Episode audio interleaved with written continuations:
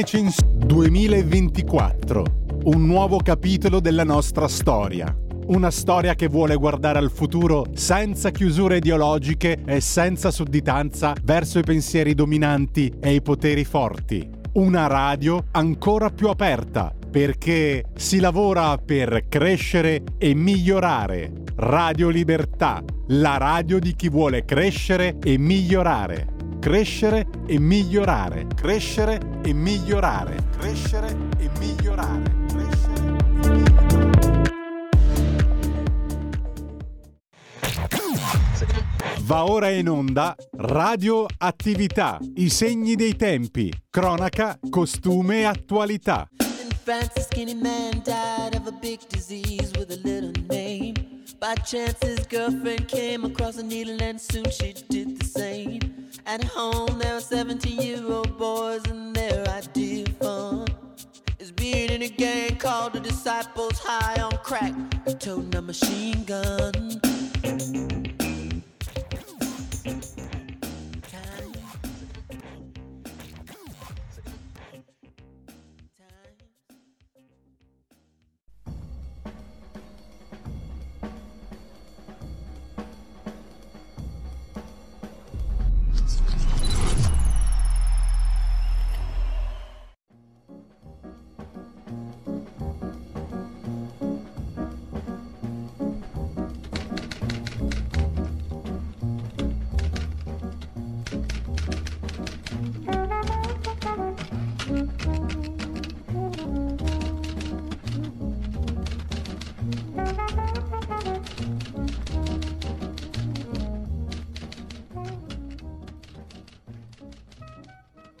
Cordiale buongiorno a tutte le ascoltatrici e a tutti gli ascoltatori da Giulio Cainarca. Ben trovati all'appuntamento con la rassegna stampa. È martedì 16 gennaio, sono le 7.31. Come sempre vi ricordo il sito di Radio Libertà, radiolibertà.net e la pagina Facebook di Radio Libertà dove trovate il palinsesto quotidiano.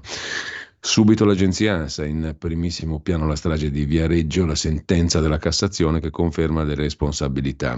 L'appello Ter ci sarà solo sulle attenuanti generiche per alcuni imputati, tra cui l'ex amministratore delegato di Ferrovie dello Stato Moretti, che eviterà il carcere e anche i domiciliari, per i fatti accaduti nella stazione della cittadina toscana il 29 giugno del 2009. Numerose furono le vittime. Poi la russa, il presidente del Senato, io antifascista, non svigliamo la visita al memoriale della Shoah, dove ha baciato anche la mano di Liliana Segre, dunque non perdiamoci quisquiglie e pinzillacchere, come avrebbe detto Totò, del tipo fascista antifascista.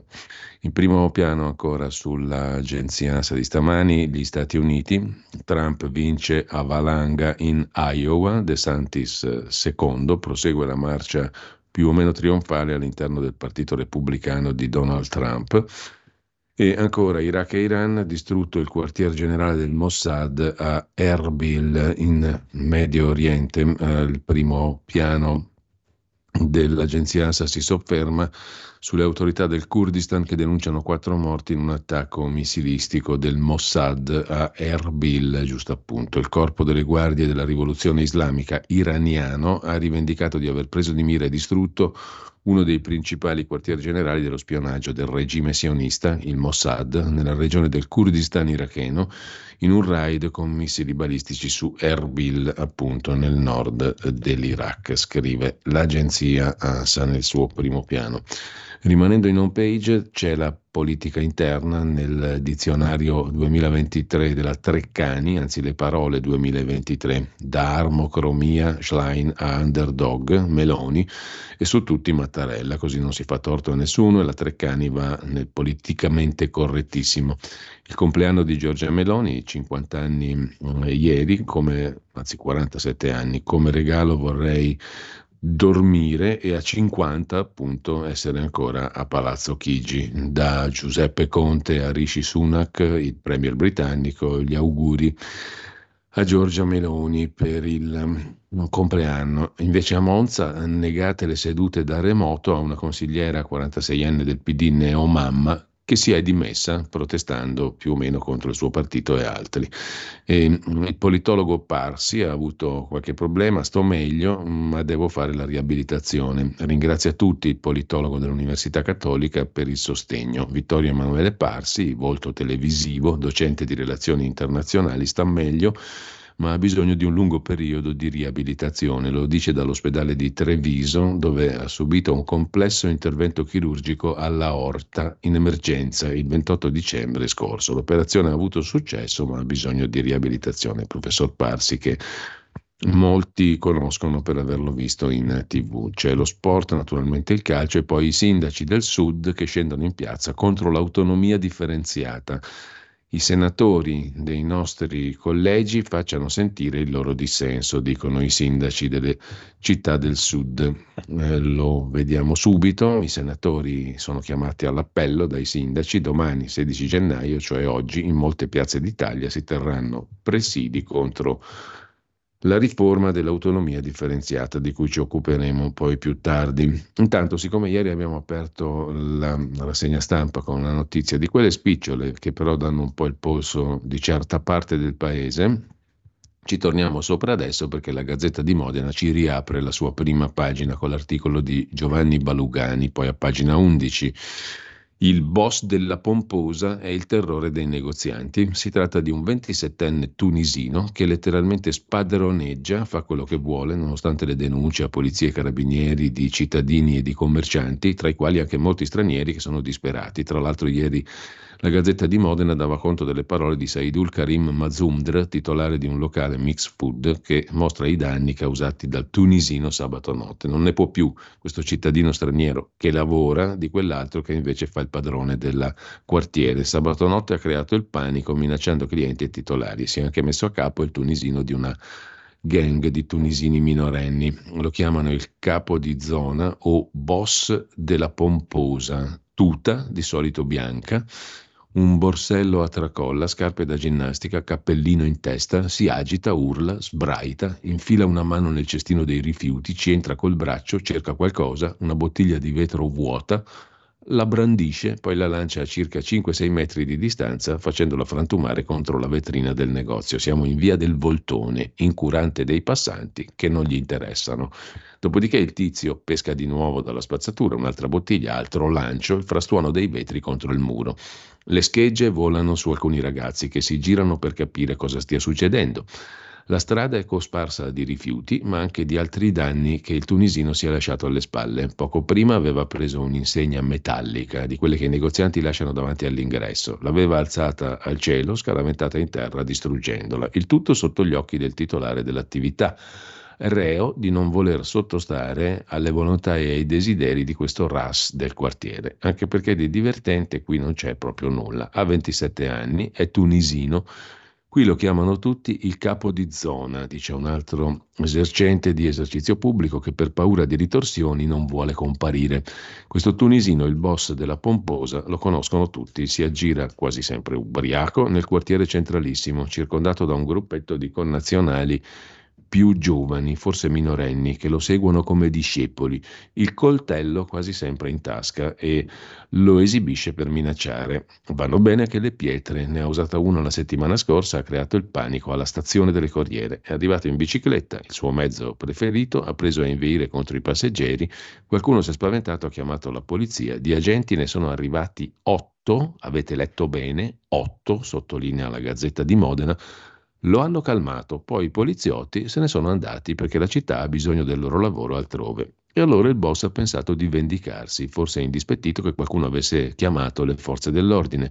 È entrato in stazione gridando adesso vi faccio vedere io, Italia di merda. Ancora una volta alcuni si sono prodigati per calmarlo, per risposta ha preso un San Pietrino minacciando di morte una delle donne addette della biglietteria e anche il titolare della tabaccheria. Un controllore dei mezzi pubblici si è preso una birra in faccia. L'anziana madre del titolare della tabaccheria, terrorizzata, Altri agenti ancora sono dovuti accorrere, ha scagliato calci e pugni, portato in questura, denunciato. Dopodiché è bellamente tornato alla stazione per mostrare i fogli della denuncia alla bigliettaia, gliela strappati davanti. E non crediamo su consiglio dell'avvocato. È uno che si lega le cose al dito, è un tipo permaloso, diremmo anche pericoloso. È successo ad esempio che entrando nel market di Via del Voltone pretendesse di servirsi come in un open bar, varcare la soglia, prendersi una birra, uscire senza pagare. Quando il titolare ha cercato di fermarlo, il boss ha effettuato alcune chiamate anonime alla polizia denunciando che dentro al mercato si spacciasse droga. Notizia infondata, ma un'azione da stalker che ha accompagnato a minacce di morte più o meno velate. Polizia e carabinieri, conclude questo fantastico articolo La Gazzetta di Modena, lo conoscono ancor meglio di chi vive e lavora in zona, ma non hanno ancora avuto l'opportunità di fermarlo se non per una denuncia a piede libero e lui dopo poche ore è di nuovo in giro facendo le solite cose così da Modena. Lasciamo questa notizia e andiamo a un'altra notizia che più o meno compare in prima pagina, chi più chi meno la evidenzia. A Pozzuoli, qui siamo sul Corriere della Sera, pagina 10, soldi e abiti per l'appalto, arrestato l'esponente del PD Nicola Oddati che era molto vicino all'ex segretario, poi presidente della regione Lazio Zingaretti, ex membro della direzione nazionale del Partito Democratico, accusato di corruzione tra i fermati l'ex sindaco di Pozzuoli. L'inchiesta della Procura di Napoli si occupa di presunti appalti truccati a Pozzuoli e ha portato all'esecuzione da parte della Polizia e della Guardia di Finanza di misure cautelari e arresti nei confronti di 11 indagati.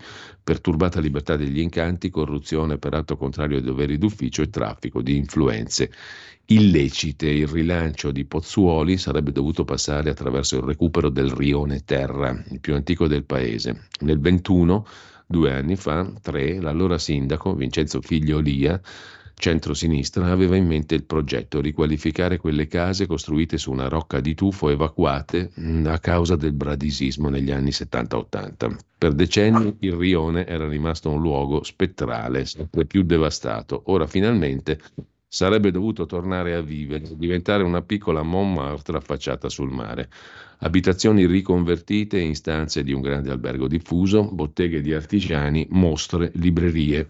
Non se n'è fatto niente perché sull'operazione ha puntato tutte le proprie attenzioni la Procura di Napoli e quando le investigazioni di polizia e guardia di finanza hanno cominciato a far emergere cose che col turismo culturale non avevano niente a che fare, ma portavano ad appalti sospetti, a giri di denaro e regali che sanno di mazzette, il progetto è stato ritirato.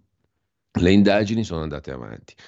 Ieri la svolta, arrestato Figliolia, arrestato per corruzione. Nicola Oddati, e questo è il nome forte, uomo forte del PD ai tempi della segreteria Zingaretti, dirigente della regione Campania con incarichi di assoluto rilievo istituzionale. Arrestato anche Giorgio Palmucci, all'epoca presidente dell'Agenzia Italiana del Turismo, l'ENIT arrestato Salvatore Musella, titolare della Saitec, la ditta che secondo gli inquirenti avrebbe dovuto aggiudicarsi l'appalto e per la quale si sarebbero mobilitati tutti i vari esponenti del PD. 11 le misure cautelari disposte dal GIP del Tribunale di Napoli su richiesta dei pubblici ministeri. Così sul Corriere della Sera, ma anche sul Fatto Quotidiano, la notizia, la notizia di prima pagina, a Paltopoli di Pozzuoli, arrestato l'ex coordinatore della segreteria Zingaretti, misure cautelari per Nicola Oddati, oggi funzionario della regione Campania. Nel Merino una gara da 9 milioni di euro. In manette anche l'ex sindaco, il numero 2 di Confindustria Alberghi, favorito un imprenditore che aveva l'interdittiva antimafia, insomma il peggio del peggio. A Roma, nominato da De Luca. Quando l'11 gennaio del 22 Nicola Oddati, al centro dell'inchiesta di ieri, viene sorpreso dagli investigatori con 14.000 euro nello zainetto, spiega queste sono le tessere del PD a Taranto. Sono commissario del partito, non so nemmeno quanti sono esattamente, sono 13, 12, 14 mila euro. Stava salendo su un taxi, aveva appena incontrato l'imprenditore Salvatore Musella e un altro uomo negli uffici della regione Campania a Roma. La chiave degli uffici è di Oddati, è lui il dirigente della regione nominato nel 20 dal governatore della Campania Vincenzo De Luca, scrive il Fatto quotidiano. Prima delle prime pagine ci sono notizie che meritano di essere evidenziate, credo, subito. Per esempio, avete tutti letto di Alexandru Ivan, 14 anni, è stato ucciso a colpi di pistola nella notte tra venerdì e sabato vicino alla stazione della metropolitana romana di Pantano. Alexandru si trovava in un parcheggio con il nonno e il patrigno per un regolamento di conti tra gruppi rumeni. È stato arrestato per il delitto del 14enne un boss di 24 anni, anche lui rumeno, che sembra un camorrista fatto e finito, con tanto di arredi kitsch schifosi, dorati, marmi e compagnia cantante a casa sua, nella villazza che si è fatto a soli 24 anni. Ieri sera un uomo assassinato in strada al Corviale, indagato all'antimafia. Il sospettato era sull'auto col cugino, accusato di aver sparato al ragazzino 14enne. Si tratta di Petrov Korum, 24 anni. Vive appunto in una villa camorristica nella zona, dal look camorristico nella zona di Rocca Cencia, non lontano dal luogo del delitto. Insomma, non ci bastavano le criminalità indigene nelle quali l'Italia ha dato il meglio con le sue 4-5 mafie, occorre anche importare professionalità, diciamo, dall'Europa, in questo caso dalla Romania. Lasciamo um, il tema per andare a un'altra questione. Venerdì mattina alle 9.30 potrete ascoltare un'interessante chiacchierata, un'intervista di Antonino Danna all'ex pubblico ministero Antonio Ingroia sulla trattativa Stato-mafia e anche sul ruolo di Napolitano nelle famose chiacchierate con eh, Nicola Mancino a proposito di Berlusconi da far fuori. Comunque, questa cosa qui era venuta fuori dall'indagine eh, sulla trattativa Stato-mafia e sul dossier mafia appalti. Adesso la politica indaghi, scrive oggi Paolo Ferrari su Libero. Secondo il generale Mori, assolto dopo 13 anni, la commissione antimafia dovrà ripercorrere l'indagine di Borsellino e del Ross sui legami fra boss e grandi imprenditori. E ha richiamato anche il PM Ingroia che sentirete qui a Radio Libertà. Venerdì mattina alle 9.30, appunto intervistato da Antonino Danna, a partire da quella questione di Napolitano, le telefonate con Mancino poi distrutte secondo una sentenza della Corte Costituzionale che ha legittimato la distruzione di quelle chiacchierate, cosa molto controversa. Comunque sono passati più di 30 anni, una verità giudiziaria e processuale molto difficile, ha detto il generale dei carabinieri Mario Mori, intervenendo ieri al convegno Lo Stato e la mafia il tempo della verità organizzato al Senato su iniziativa della Fondazione Italia Protagonista per presentare tre libri usciti da poco che raccontano la vicenda della trattativa Stato-mafia nella quale Mori è stato imputato e poi assolto. Si tratta di MM, nome in codice unico, scritto dallo stesso Mori con l'avvocato Fabio Ghiberti, la verità sul dossier mafia appalti, storia contenuti opposizione all'indagine che avrebbe potuto cambiare l'Italia, sempre del generale Morico, l'ex colonnello dell'arma Giuseppe De Donno e infine ho difeso la Repubblica degli avvocati Basilio Miglio, dell'avvocato Basilio Miglio, difensore di Mori. All'evento ha preso parte anche l'ex procuratore aggiunto di Palermo, Antonio Ingroia, che da magistrato aveva avviato le indagini proprio sulla presunta trattativa che apparati dello Stato, a iniziare dai carabinieri del Ross, avrebbero imbastito per far cessare le stragi di mafia del 92. Per la prima volta pubblica accusa e difesa del processo in questione si sono incontrati in un dibattito. Forse si può ancora fare un accertamento di natura politica, ha detto il, gener- il generale, oggi 84enne Mario Mori, mm, che è stato assolto in via definitiva l'anno scorso dopo essere stato condannato a 13 anni in primo grado per attentato a corpo politico dello Stato.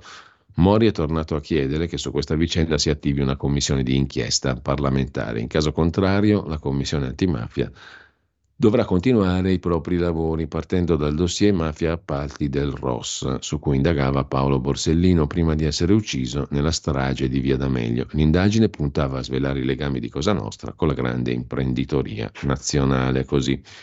Su Libero, che poi si occupa, prima puntata, della ricostruzione della vicenda di Aldo Moro a firma di Fabrizio Cicchitto, esponente socialista, poi di Forza Italia di lunghissimo corso. Oggi si parte col documento segreto che fu consegnato alle Brigate Rosse, ma segnò la fine di Aldo Moro. Ve lo segnalo rapidamente a pagina 8 di Libero. Mentre prima delle prime pagine vi segnalo anche, qui siamo online, quotidianosanità.it, un articolo piuttosto chiaro anche dove peraltro c'è anche il testo del disegno di legge Calderoli sull'autonomia differenziata che approda oggi pomeriggio nell'aula del Senato. Sono circa 400 gli emendamenti presentati dai gruppi parlamentari di opposizione. Il disegno di legge sulle autonomie regionali arriva in Senato, per le opposizioni sarà battaglia, ma anche Fratelli d'Italia ha presentato alcuni emendamenti, 400 quelli delle opposizioni, due le proposte di modifica avanzate da Fratelli d'Italia sulla determinazione dei livelli essenziali delle prestazioni, i cosiddetti LEP da garantire su tutto il territorio per quanto concerne i diritti civili e sociali fondamentali e sul trasferimento delle funzioni, con una clausola di salvaguardia, propone Fratelli d'Italia, in base alla quale le risorse saranno aumentate anche per le regioni che non hanno richiesto l'autonomia, insomma, per non far torto sostanzialmente a nessuno, per dirla un po' grezzamente. Intanto vi segnalo anche, sempre come highlights, diciamo così, anticipi rispetto alle prime pagine che vedremo tra poco, sul sito di Tempi, tempi.it, il mensile diretto da Emanuele Boffi, il pezzo di Rodolfo Casadei sulla crisi verde della Germania. Alle proteste degli agricoltori per i tagli ai sussidi al comparto agricolo si sono aggiunti gli scioperi di trasporti ferroviari e infermieri.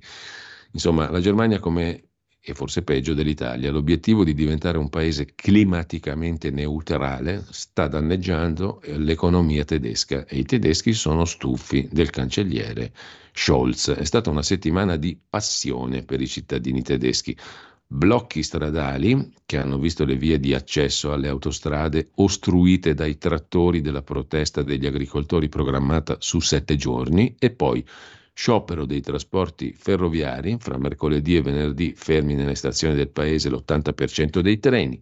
E questa settimana è prevista una protesta del personale infermieristico perché gli agricoltori protestano i risultati delle politiche di transizione energetica molto modesti e anche contraddittori e il settore manifatturiero che finisce in crisi in Germania. Germania in, crisi, in crisi molto grave. Sul tema vi segnalo su Italia Oggi di stamani a pagina 13 l'articolo di Roberto Giardina, come sempre corrispondente da Berlino. I tedeschi stanno con i contadini e gettano a mare i socialisti e soprattutto i verdi. In Baviera però solo il 6% dei contadini vota per il partito di destra, Alternative für Deutschland, AfD, il 52% per la CSU, cioè per i cristiano sociali, i gemelli, diciamo, bavaresi della CDU, cioè sostanzialmente del Partito Cristiano Democratico, che continua a raccogliere la maggioranza dei consensi dei contadini che continuano la protesta. I trattori hanno occupato il centro delle città tedesche e i tedeschi stanno dalla loro parte contro il governo, sintetizza Giardina. Su Tempi, invece, vi segnalo anche un altro articolo, anche questo è di attualità massima. Oggi il Consiglio regionale del Veneto, ma la stessa cosa si sta discutendo, sebbene con tempi più lunghi, anche nel Consiglio regionale del Piemonte, dove la Lega si oppone, si parla di fine vita, l'incompetenza della regione Veneto, sottolinea Tempi. Oggi il Consiglio regionale si esprime sulla regolamentazione del suicidio assistito, anche se non potrebbe farlo. Tre domande, tre risposte tratte da un pamphlet. L'eutanasia non è la soluzione. Questa mattina il Consiglio regionale del Veneto si esprime sulla regolamentazione del suicidio medicalmente assistito a fronte di patologia irreversibile, fonte di sofferenze fisiche o psicologiche intollerabili. Una novità assoluta, un fatto inaudito, scrive Tempi. Il Consiglio regionale su spinta del governatore Zaia, che è favorevole, ha accolto la richiesta del progetto Liberi Subito, associazione Luca Coscioni, che sul tema ha raccolto 9.000 firme. Già che ci siamo, vi segnalo anche un altro articolo interessante sulla nuova bussola quotidiana su un altro tema di carattere etico The Sound of Freedom è un film che nessuno ha visto ma dà fastidio. In Italia arriverà il 31 di gennaio, scrive Roberto Marchesini, sulla nuova bussola quotidiana, ma la grande stampa ha già deciso che The Sound of Freedom è un film che porta avanti le tesi dei conservatori, eppure è una spietata denuncia del traffico sessuale e della pedofilia. È il tipico retropensiero della sinistra, è il film più discusso senza essere stato visto The Sound of Freedom, Il canto della libertà, film dell'anno scorso diretto da Alejandro Monteverde, prodotto da Eduardo Verasteghi, entrambi messicani e cattolici. È la storia dell'agente speciale Tim Ballard, interpretato da Jim Caviezel, che tutti ricordano come il Gesù nel film di Mel Gibson. Per rendere più efficace la lotta contro lo sfruttamento sessuale dei bambini, l'agente speciale Ballard decide di agire sotto copertura e senza protezione fuori dai confini degli Stati Uniti dove il traffico pedofilo affonda le sue radici. Altro tema, la professoressa Anna Bono su Atlantico Quotidiano, processo a Israele, il mondo al contrario delle Nazioni Unite. Dal Sudafrica, una scelta di campo anti-occidentale. Sudafrica che non ha mai mosso un dito per i genocidi in Africa. Funzionari, agenzie, segretario dell'ONU contro Israele. In un mondo giusto, osserva Anna Bono, non succede che si processino le vittime di un crimine. Nel nostro mondo sì all'AIA, alla Corte internazionale di giustizia delle Nazioni Unite, il Sudafrica accusa di genocidio Israele. Per l'esattezza la denuncia, 84 pagine, depositate il 29 dicembre, è di atti e omissioni genocide perché intese a provocare la distruzione di parte consistente del gruppo nazionale, razziale ed etnico palestinese. Il Sudafrica chiede poi alla Corte di giustizia internazionale delle Nazioni Unite di sospendere tutte le azioni militari da parte di Israele. Che cosa abbia spinto il governo del Sudafrica a denunciare Israele è facile capirlo, per esclusione, scrive la professoressa Bono. Non è l'orrore per quel che sta succedendo a Gaza, se no avrebbe intrapreso passi analoghi per denunciare situazioni infinitamente più gravi tra il 2020 e il 2022 in Etiopia la guerra tra il governo e i tigrini decisi a rovesciarlo ha provocato in due anni 600.000 morti e ha privato dei mezzi di sussistenza 5 milioni di persone che stanno morendo di fame.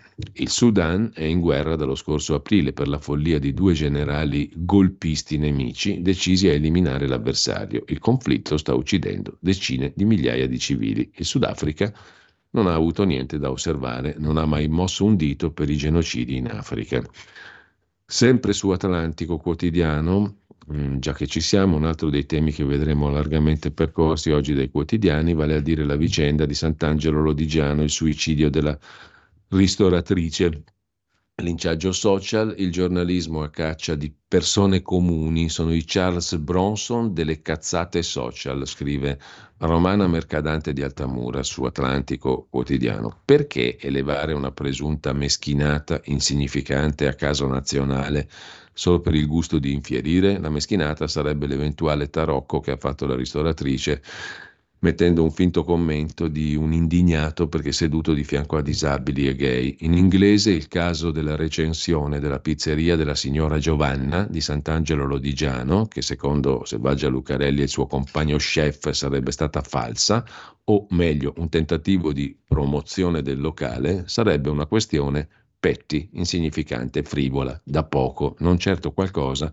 da andare a indagare da parte di un giornalista, peraltro Selvaggia Lucarelli, giornalista formalmente nemmeno è. Con questo mh, mm, vi segnalo anche sul tema l'articolo di Max del Papa, che poi sarà con noi alle ore 9 di stamani come tutti i martedì. Forse la, ristor- la ristoratrice morta si era inventata tutto, chissà.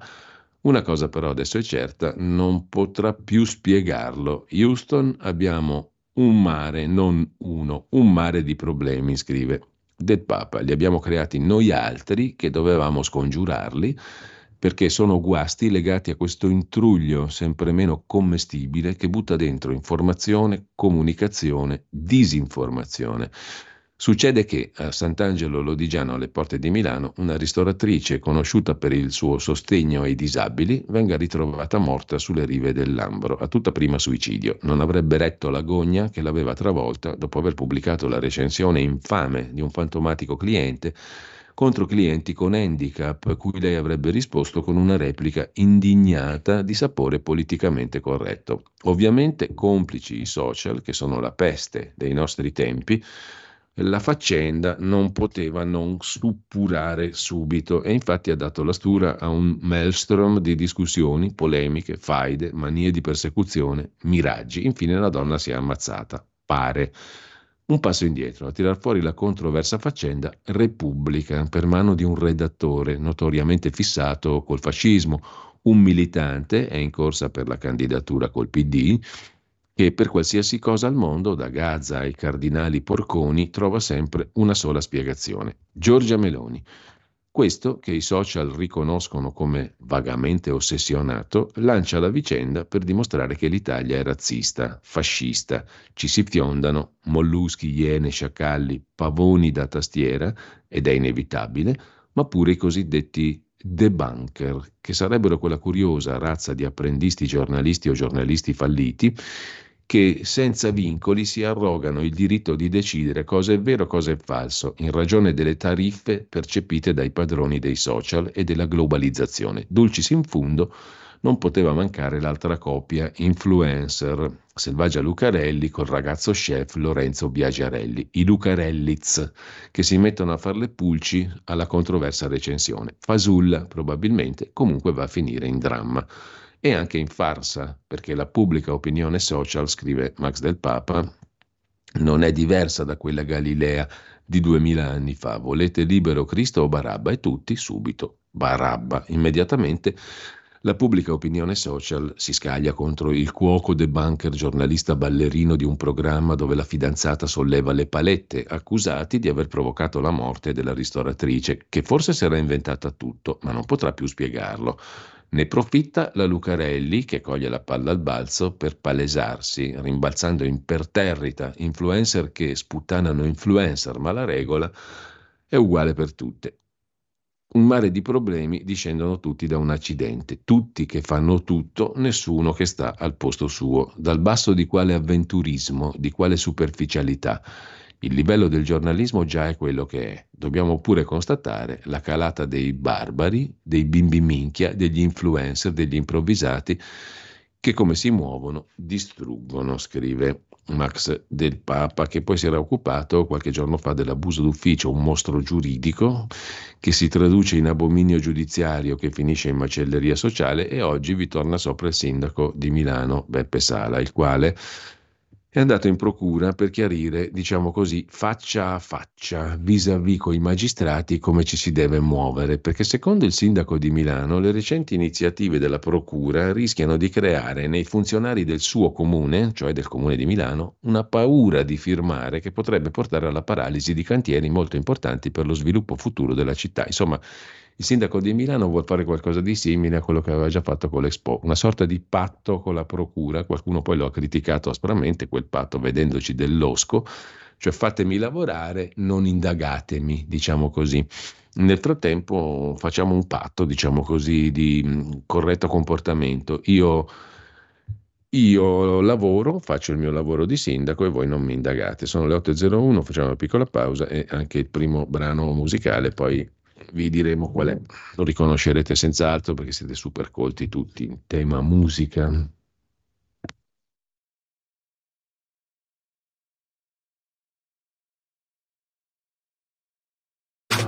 Stai ascoltando Radio Libertà. La tua voce libera, senza filtri né censura. La tua radio.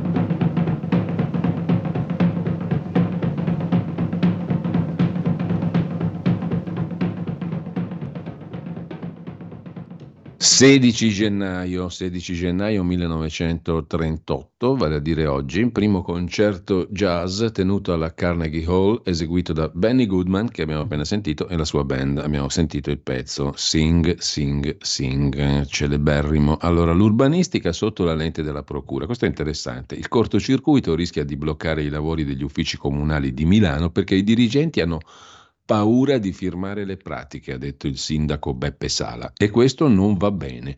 A intervenire sulle inchieste della Procura di Milano, il sindaco Beppe Sala, immaginiamoci se l'avesse fatto un altro sindaco meno simpatico, meno ZTL, meno che piace alla gente che piace, serve dialogo, ha detto il sindaco Sala, per superare una battaglia tra palazzi, cioè il Palazzo di Giustizia e Palazzo Marino, il comune, niente meno. Serve un faccia a faccia con la premessa doverosamente istituzionale per cui certamente ognuno deve fare il suo mestiere, il suo ruolo, eccetera, eccetera, però Sala dice che ha l'impressione che certe cose nascano dalla non conoscenza del ruolo e del lavoro dell'altro, un'incomprensione tra il tribunale e il comune. Parole, scrive oggi Repubblica, se non polemiche, incisive su quanto sta accadendo in questi mesi tra i magistrati e Palazzo Marino. Una querel sull'urbanistica. Insomma, il sindaco Sala non vuole intralci, perché ci sono tanti belli affaroni da fare a Milano, con tanti belli amiconi da fare lavorare correttamente per lo sviluppo della città, naturalmente. Facciamo prima, come, come il caso dell'Expo. Il patto dell'Expo diede molto a discutere.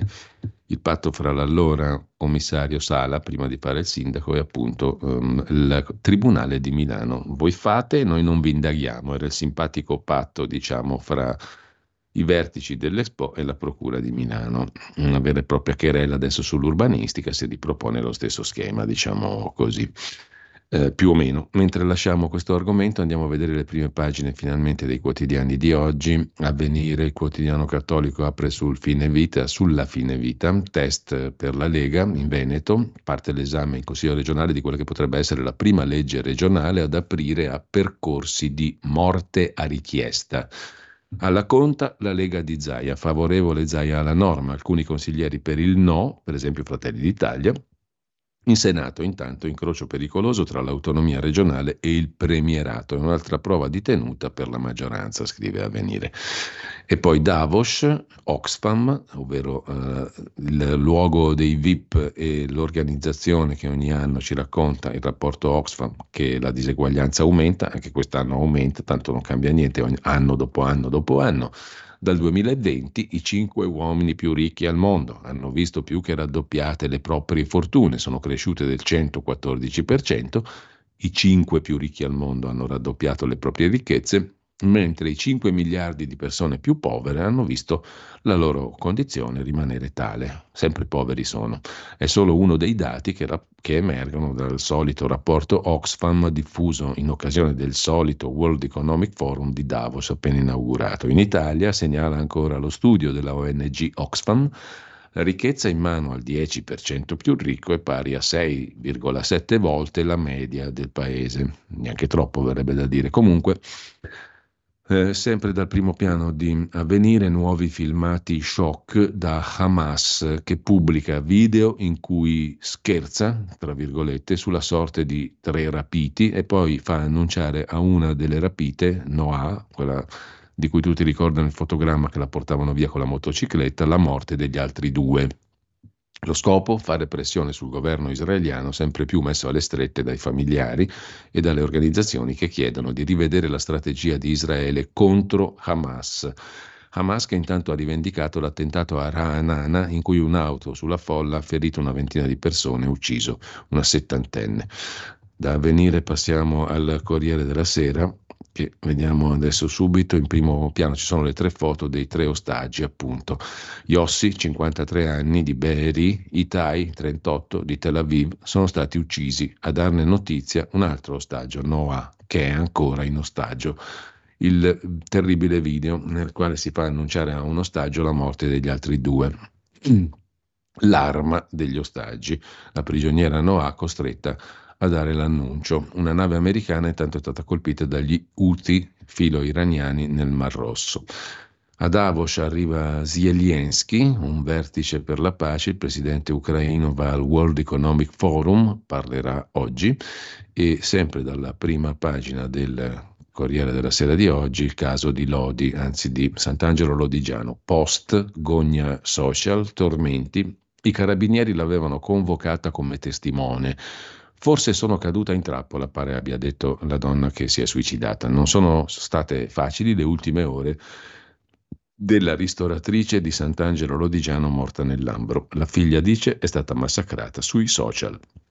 Si indaga per istigazione al suicidio e ehm, le europee, le liste, i dubbi di Giorgia Meloni, Salvini arruola il generale Vannacci, Salvini chiama Vannacci, scrive il Corriere della Sera in prima pagina, poi vedremo dopo il capitolo sulle candidature per regionali ed europei. Il Fatto Quotidiano invece apre la sua prima pagina, come abbiamo già visto, con un arresto, l'arresto del RAS del PD, però il PD è contento. Si tratta di Nicola Oddati, capo segreteria di Zingaretti, ora sta con De Luca. Il colpo della procura di Gratteri, soldi da imprenditore con interdittiva antimafia per gli appalti, arrestato un RAS del PD, ma il PD è contento, scrive il fatto in apertura. In taglio alto per le armi all'Ucraina l'Italia spende più di quel che dice, l'Unione parlamentare di bilancio smonta la bufala dei 700 milioni, sono molto di più. E poi ancora, follia oggi in Consiglio dei Ministri, G7 in Puglia, legge per appalti senza gara in 21 comuni, scrive il fatto in prima pagina e poi a pagina 7. Niente gare, in Italia ai G7 vince sempre il Liberi Tutti. Deregulation per il G7 in Puglia, la bozza in Consiglio dei Ministri. Regali, si potranno autocertificare i documenti, questa è la denuncia del fatto quotidiano in prima pagina e sempre dalla prima pagina del fatto, Viareggio, Moretti colpevole anche per la Cassazione per disastro colposo, ma non andrà in galera. E poi il commento di Marco Travaglio che difende Selvaggia Lucarelli e il suo compagno chef perché hanno soltanto fatto il lavoro di cercare la verità. Eh, c'è caduta come una un quaglia, diciamo, invece la ministra della disabilità, la leghista Locatelli, che si era bevuta tutta la storia della ristoratrice di Sant'Angelo Lodigiano senza verifica, peggio per lei. E lasciamo con ciò il fatto quotidiano, un'occhiata la diamo anche al giornale di Alessandro Sallusti, mm, due titoli principali in taglio alto, l'inchiesta sulla gogna selvaggia, col gioco di parole su Selvaggia Lucarelli, la figlia della ristoratrice. Finita nel mirino della Lucarelli e del compagno, dice avete massacrato mia madre, indaga la procura per istigazione al suicidio. Commento di Filippo Facci, Lucarelli, il metodo del linciaggio, le vittime condannate senza diritto alla difesa. Ma c'è anche l'ultimo orrore di Hamas, come abbiamo visto, che gioca sugli ostaggi morti e li fa annunciare le morti da un altro ostaggio, Noah Argamani, che secondo Hamas è ancora vivo, e poi c'è la beffa perché Hamas dice che questi due sono morti sotto i raid aerei di Israele. Falso. Meloni festeggia il compleanno a un giorno da pecora, il programma di Rai Radio 1. Un anno a Palazzo Chigi ne pesa 5. Eh, un regalo, dormire. Ne ho molto bisogno, ha detto Giorgia Meloni.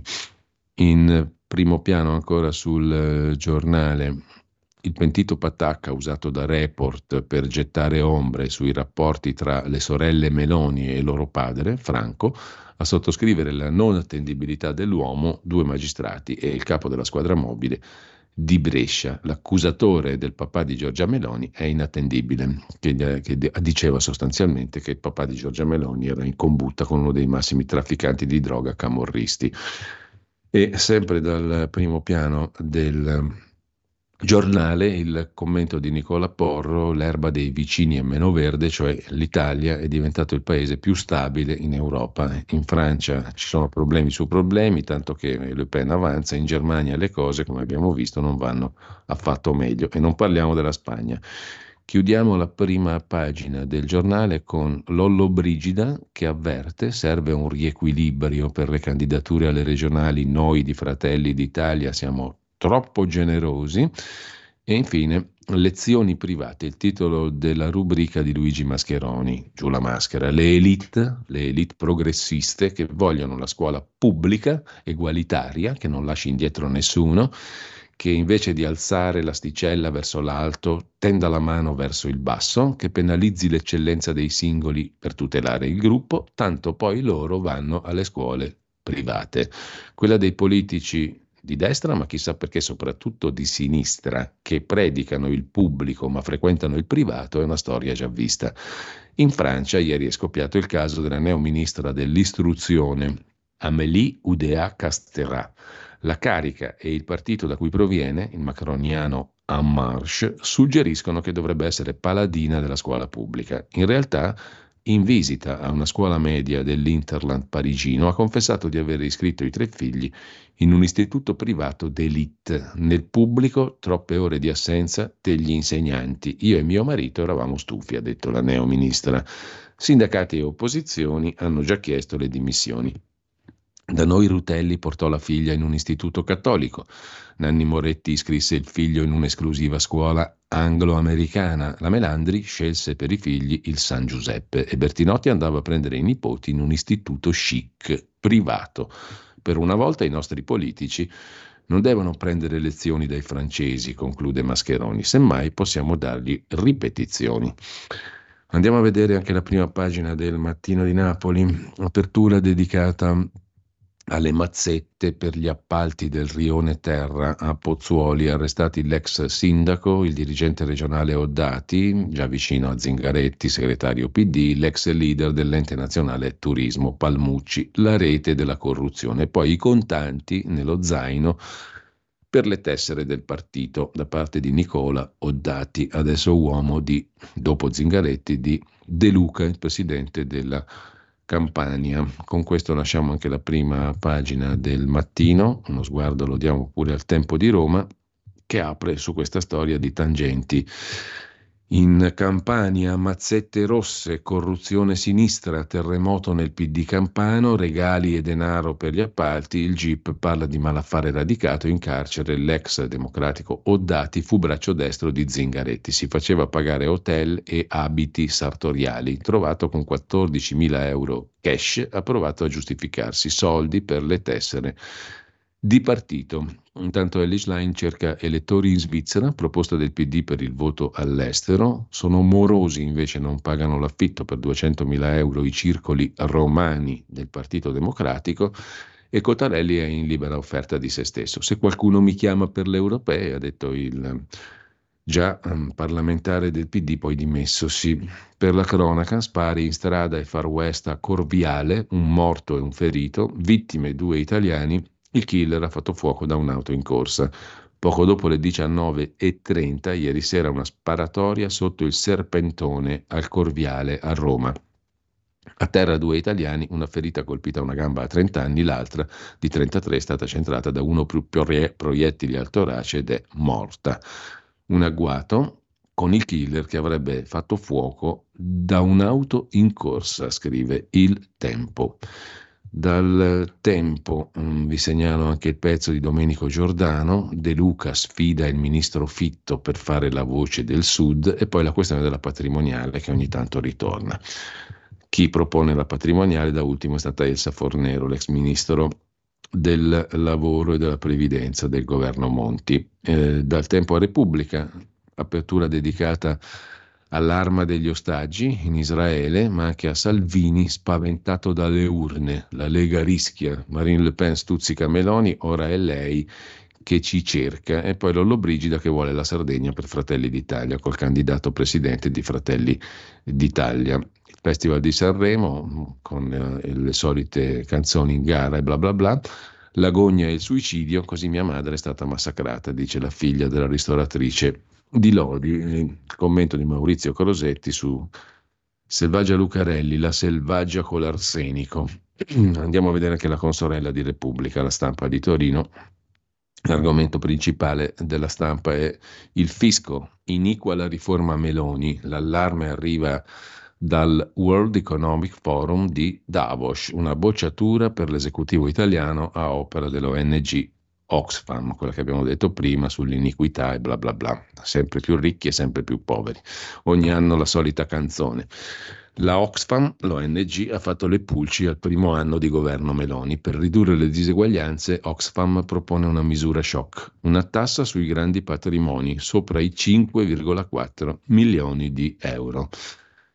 Così apre il quotidiano torinese per la politica politicante, Salvini contro Meloni, no a candidati imposti e poi alta velocità lumaca, il capitano parla d'altro, Paolo Griseri sulla stampa.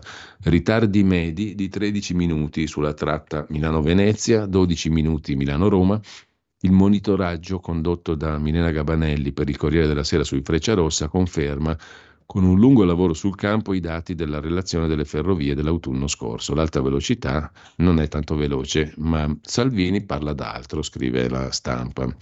Da Chivasso, siamo sempre in Piemonte, fugge da una comunità un bambino di 9 anni travolto dal treno sulla linea maledetta, un bambino di 9 anni di origini moldave. Gianluca Nicoletti su Mamma Giovanna e il massacro dei social, la ristoratrice di Sant'Angelo Rodigiano e poi i verbali inediti dei testimoni del capodanno del deputato con la pistola, Pozzolo. Mi ha sparato lui, giocava con la pistola. Non è vero che non ha sparato lui, scrive la stampa. Lo scudo per i medici, lo scudo penale che copre il caos della sanità e poi il baciamano di Ignazio La Russa a Liliana Segre. Le due memorie, titola la stampa. Segre al binario della Shoah e La Russa sull'antifascismo. Con questo lasciamo la stampa, andiamo a vedere la verità di Maurizio Belpietro. Il titolo d'apertura è sulla Germania che è finita sotto il trattore. La locomotiva d'Europa si è piantata e il cancelliere Scholz traballa.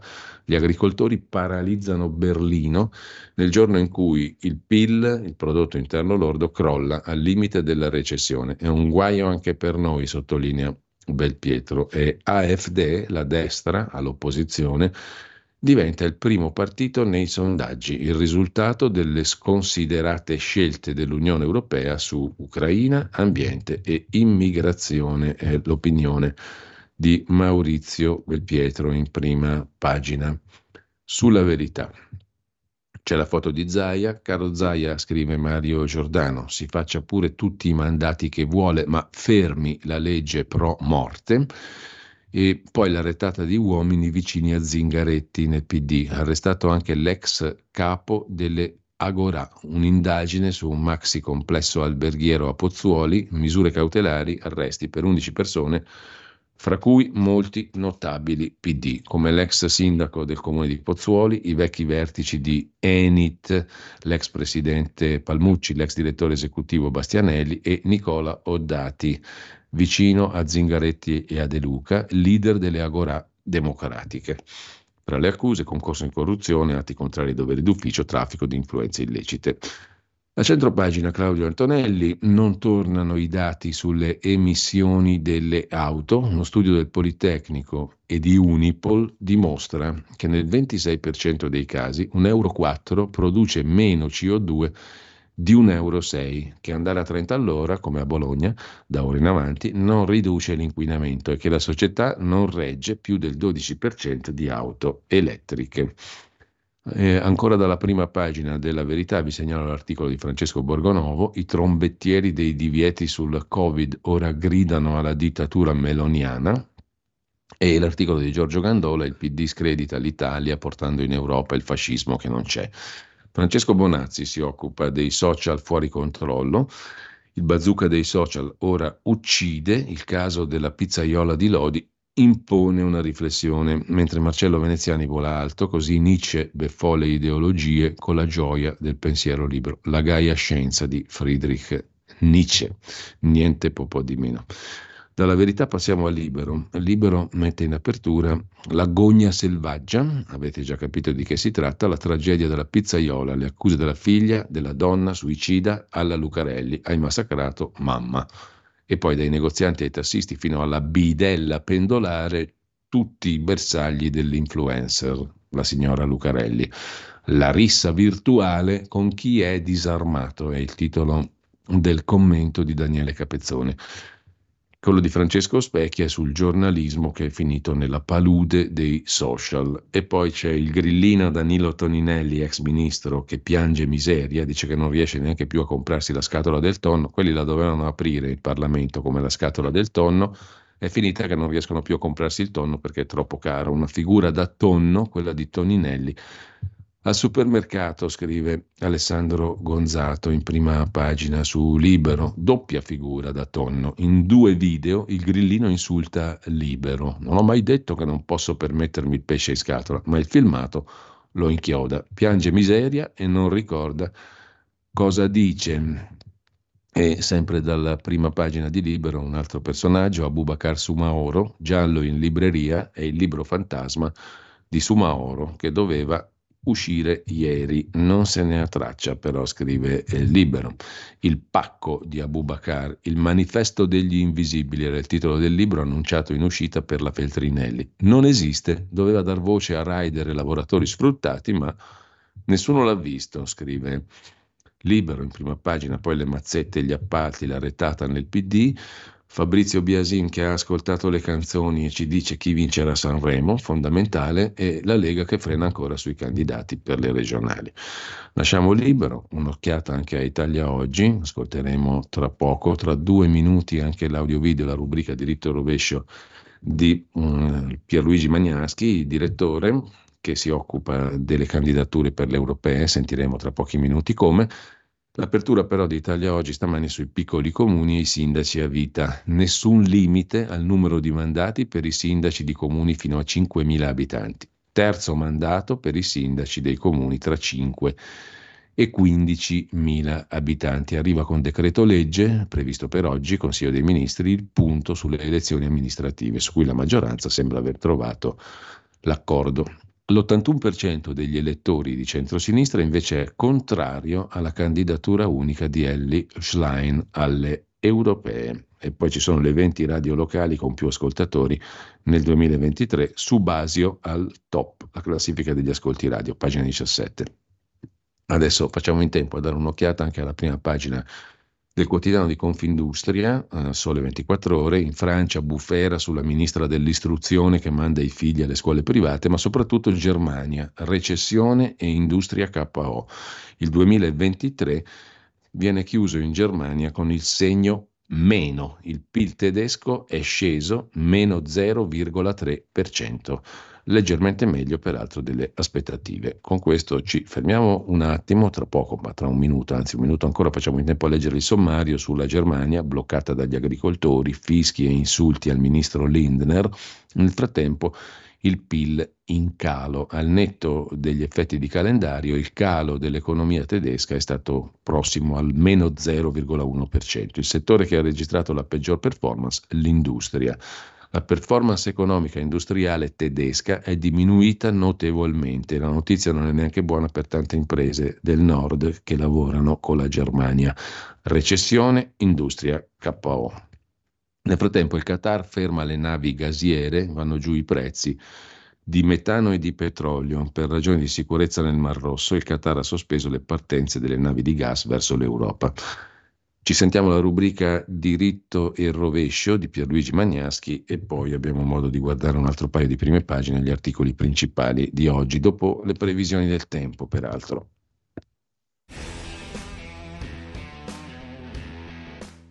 Mancano solo sei mesi alle elezioni per il Parlamento europeo. I partiti si stanno mobilitando, la Premier Meloni, che ha il controllo pieno del suo partito, ha già deciso di candidarsi come capolista di Fratelli d'Italia in tutte e cinque le circoscrizioni. La stessa decisione è stata presa anche da Schlein, che però incontra forti resistenze nel suo partito, cioè il PD. Romano Prodi infatti ha già detto esplicitamente che non è giusto candidarsi in un ruolo dal quale ci si deve poi dimettere dopo aver preso il voto. Anche Laura Boldrini, ex presidente della Camera che si sentiva già eletta, critica la scelta antifemminile della Schlein. Infatti se a capolista c'è una donna, cioè la Schlein, quando questa si dimetterà subentrerà il secondo candidato che sarà necessariamente un uomo.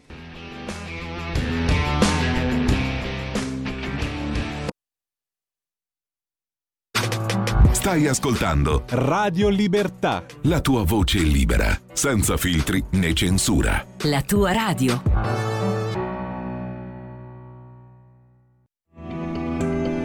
Il meteo.it presenta le previsioni del giorno. Residue precipitazioni sul nostro paese con interessamento soprattutto del versante adriatico e di quello meridionale, temperature in aumento in particolare al centro-sud. Al mattino molte nubi con cieli a tratti anche coperti sulle regioni centrali adriatiche e su quelle meridionali anche con precipitazioni associate a carattere irregolare. Andrà meglio altrove con più sole, salvo per foschie o nebbie sulla Val Padana. Nel pomeriggio, residui fenomeni isolati sul medio versante adriatico e al sud. Per ora è tutto da ilmeteo.it, dove il fa la differenza anche nella nostra app. Un saluto da Lorenzo Tedici. Avete ascoltato le previsioni del giorno. Stai ascoltando Radio Libertà, la tua voce libera, senza filtri né censure, la tua radio.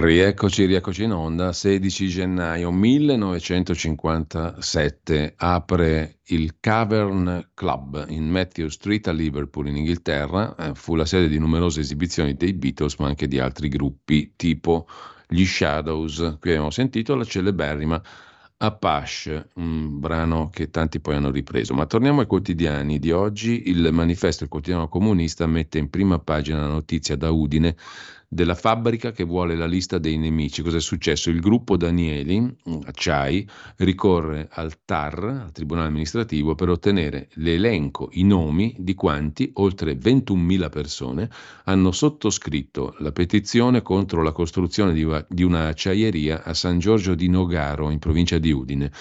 Un'iniziativa gravissima, scrive il manifesto, assolutamente nuova nel panorama italiano, dove sono migliaia i comitati spontanei che raccolgono firme per contrastare iniziative ad impatto ambientale. L'impresa è una joint venture con l'oligarca Akhmetov e prevedeva la realizzazione di uno stabilimento da 70 ettari che avrebbe avuto un impatto sulla laguna fino a Grado e Lignano. La regione ha vagliato il piano, sulla carta definito green, e l'ha bloccato. L'azienda ha fatto ricorso al TAR per placare gli investitori. Il piano non può essere abbandonato, ma soltanto spostato, scrive il manifesto. A Udine vincono gli ambientalisti, ma la Danieli chiede i nomi di chi ha firmato la petizione contro la fabbrica. La fabbrica che vuole la lista dei nemici. Poi il vertice di Davos, Poveri voi è il titolo d'apertura, il vertice dei super ricchi chiusi nell'hotel Edelweiss cercano stabilità in un mondo devastato da speculazioni e diseguaglianze. Dal manifesto al foglio, migliorare la propria reputazione distruggendo quella degli altri, scrive il direttore Cerasa, l'agonia alla Black Mirror esiste, gli sciacalli pure, ma il problema non è il web. C'è poi Salvini e le sue croci, le regionali sono un casino, Fratelli d'Italia ci picchiano, lite Zaia Fontana sul fine vita. E ancora in primo piano Gogna e Masterchef, la cultura della shitstorm e quella della recensione culinaria, una storia tutta italiana, scrive il foglio in prima pagina. Di Gogna in Gogna, il giustiziere influencer ha poco a che fare con la ricerca della verità, molto con l'amore per i like, e infine Maurizio Crippa. Tutti i malevoli sono anche quelli che hanno gonfiato il caso e ora dicono anche se era un fake, quello della ristoratrice di Sant'Angelo Lodigiano era un fake a fin di bene. Mentre il ministro Lollobrigida avvisa la Lega, faremo un bel riequilibrio dopo il voto. Crisi, PD e 5 Stelle non sono pronti per prendere il nostro posto. E si riaffaccia la patrimoniale, altre tasse sugli immobili per ridurre deficit e diseguaglianza. Lo ha proposto Elsa Fornero. Con ciò lasciamo anche il foglio uno sguardo al dubbio, il quotidiano degli avvocati, follia Qatar Gate, anche Tajani finì nel, minist- nel mirino scusa, degli inquirenti, il volto del ministro forzista fu mostrato durante un interrogatorio, ma senza elementi a suo carico. Poi c'è il metodo Lucarelli, l'inferno social, è una porcata, scrive Daniele Zaccaria, ma nemmeno lei merita l'agonia. Eh, e a proposito di Gogna, andiamo subito su Avvenire, il caso a pagina 10, il caso della ristoratrice suicida, la bufera politico-mediatica, la Lega che va all'attacco e presenta un'interrogazione in vigilanza RAI e la figlia della donna morta che dice siamo assediati dai reporter andati via. Andate via. Giovanna Pedretti, trovata morta, aveva risposto duramente a una recensione di un cliente che si lamentava per aver manciato vicino a gay e disabili, ma poi in rete e in tv erano spuntati dubbi sulla veridicità del commento anche sul TG3 regionale. Viene intervistata una voce che conoscono anche ascoltatrici e ascoltatori di Radio Libertà, Ruben Razzante, docente alla Cattolica, giornalista, esperto di etica e deontologia i social si metta ordine, no a giornalisti succubi, dice Ruben Razzante che insegna diritto dell'informazione all'Università Cattolica. Un giornalista che addossi agli influencer e alla rete la responsabilità di quel che è successo a Giovanna Pedretti somiglierebbe al bue che dava del cornuto all'asino. In questa tristissima vicenda i professionisti dell'informazione sono andati a rimorchio dei professionisti della chiacchiera una dimostrazione di superficialità che non fa onore alla categoria, dice l'intervistatore, Nicoletta intervistatrice Nicoletta Martinelli. Un episodio marginale, come quello di Sant'Angelo, della ristoratrice, è stato trasformato in questione nazionale con tragico epilogo. Può bastare appellarsi al diritto di cronaca? Esiste, risponde il professor Razzante, un principio di proporzionalità che va applicato quando si esercita il diritto di cronaca, in questo caso del tutto trascurato. Ma distinguerei tra due cose. Da un lato è sempre più evidente che serve mettere ordine nella giungla della rete. Non può esserci licenza di dire qualsiasi cosa, di discutere barbaramente di temi frivoli, di dare la stura alla ferocia verso il prossimo. L'altra questione riguarda i giornalisti che dovrebbero aver chiaro che il diritto di cronaca consiste nella narrazione dei fatti da verificare al contrario, sempre più spesso i giornalisti pescano dai social, finendo per riproporre contenuti superficiali, alimentando la moltiplicazione dell'inutile o, peggio, del dannoso, come è successo col caso della donna suicida. Un nesso c'è con quel che le è stato rovesciato addosso, anche se cosa sia scattato nella sua mente non lo sapremo mai. I giornalisti dovrebbero essere i cani da guardia del sistema invece di esserne succubi. Qualche iniziativa dovrebbero prenderla i consigli di disciplina. Possono intervenire sanzionando chi se lo merita, altrimenti ci sarà chi si convince che tutto è lecito. Giornalisti e no, questa è un'altra grande questione. Se i giornalisti vogliono marcare la differenza dai non giornalisti che affollano la rete, devono dimostrare sul campo la diversità, prima di tutto rispettando la deontologia che mette al primo posto il rispetto delle persone, poi facendo il loro lavoro, raccontare fatti, verificare ogni parola. Ai quotidiani e telegiornali difettano lettori e ascoltatori. L'accuratezza rischia di passare inosservata. C'è questo rischio, vista la sproporzione del pubblico, mentre sono milioni le persone che leggono sproloqui in rete. Molte meno si informano attraverso i canali tradizionali. Anche se avessimo una classe giornalistica all'altezza, il problema social resta, dice Ruben Razzante su Avvenire. Sul Corriere della Sera ci sono due pagine dedicate a Giovanna che fu sentita sui post e sugli insulti, si indaga per istigazione al suicidio. La vergogna, la discussione col marito, l'ultima notte della ristoratrice, chieste verifiche anche a Google. Il Carroccio attacca il TG3, anche Fratelli d'Italia chiede di fare chiarezza, ma la replica è non c'è stata nessuna gogna mediatica. Simonetta Matone, magistrata e adesso deputata della Lega, dice una pubblicazione social è stata trasformata un caso come il Watergate. Commenta anche Matteo Renzi, l'odio in rete fa molto più male di quello che pensate? La ricostruzione della vicenda dal primo piano del Corriere della Sera, la risposta al cliente, gli elogi e poi l'accusa di falso. In 72 ore la donna è stata sommersa dalle offese e ha detto forse sono caduta in trappola prima di suicidarsi a quanto, a quanto pare.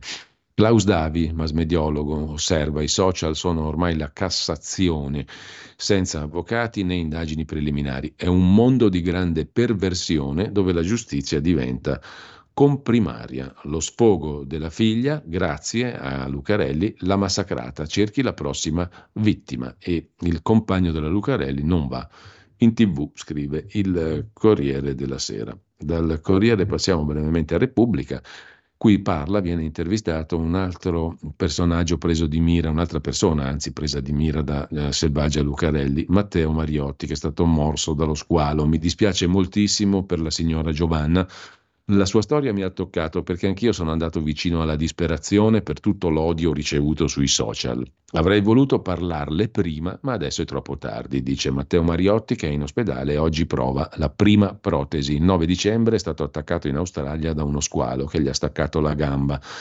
Il papà, ricorda, Selvaggia Lucarelli chiedeva i preventivi delle protesi mentre lui era in terapia intensiva credo che da giornalista dovrebbe andare a vedere quanti soldi hanno mandato in Romagna dopo l'alluvione invece che perseguitare noi.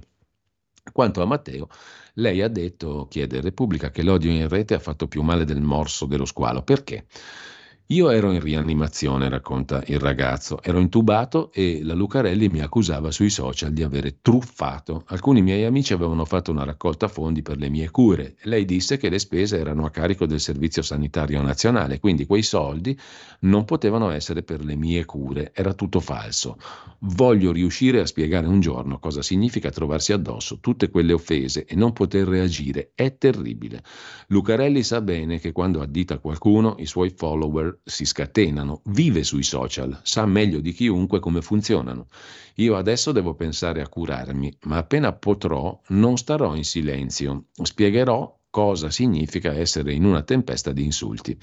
La vicenda di Giovanna Pedretti che si è tolta la vita per aver falsificato, era stata accusata di averlo fatto una recensione. Io sono stato forte e fortunato, dice Matteo Mariotti, che ha perso una gamba per lo squalo è stato attaccato dalla squala Lucarelli. Io sono stato forte, fortunato, ma ci sono anche persone più fragili che magari non hanno dimestichezza col web, che non sanno come certi fenomeni divampano.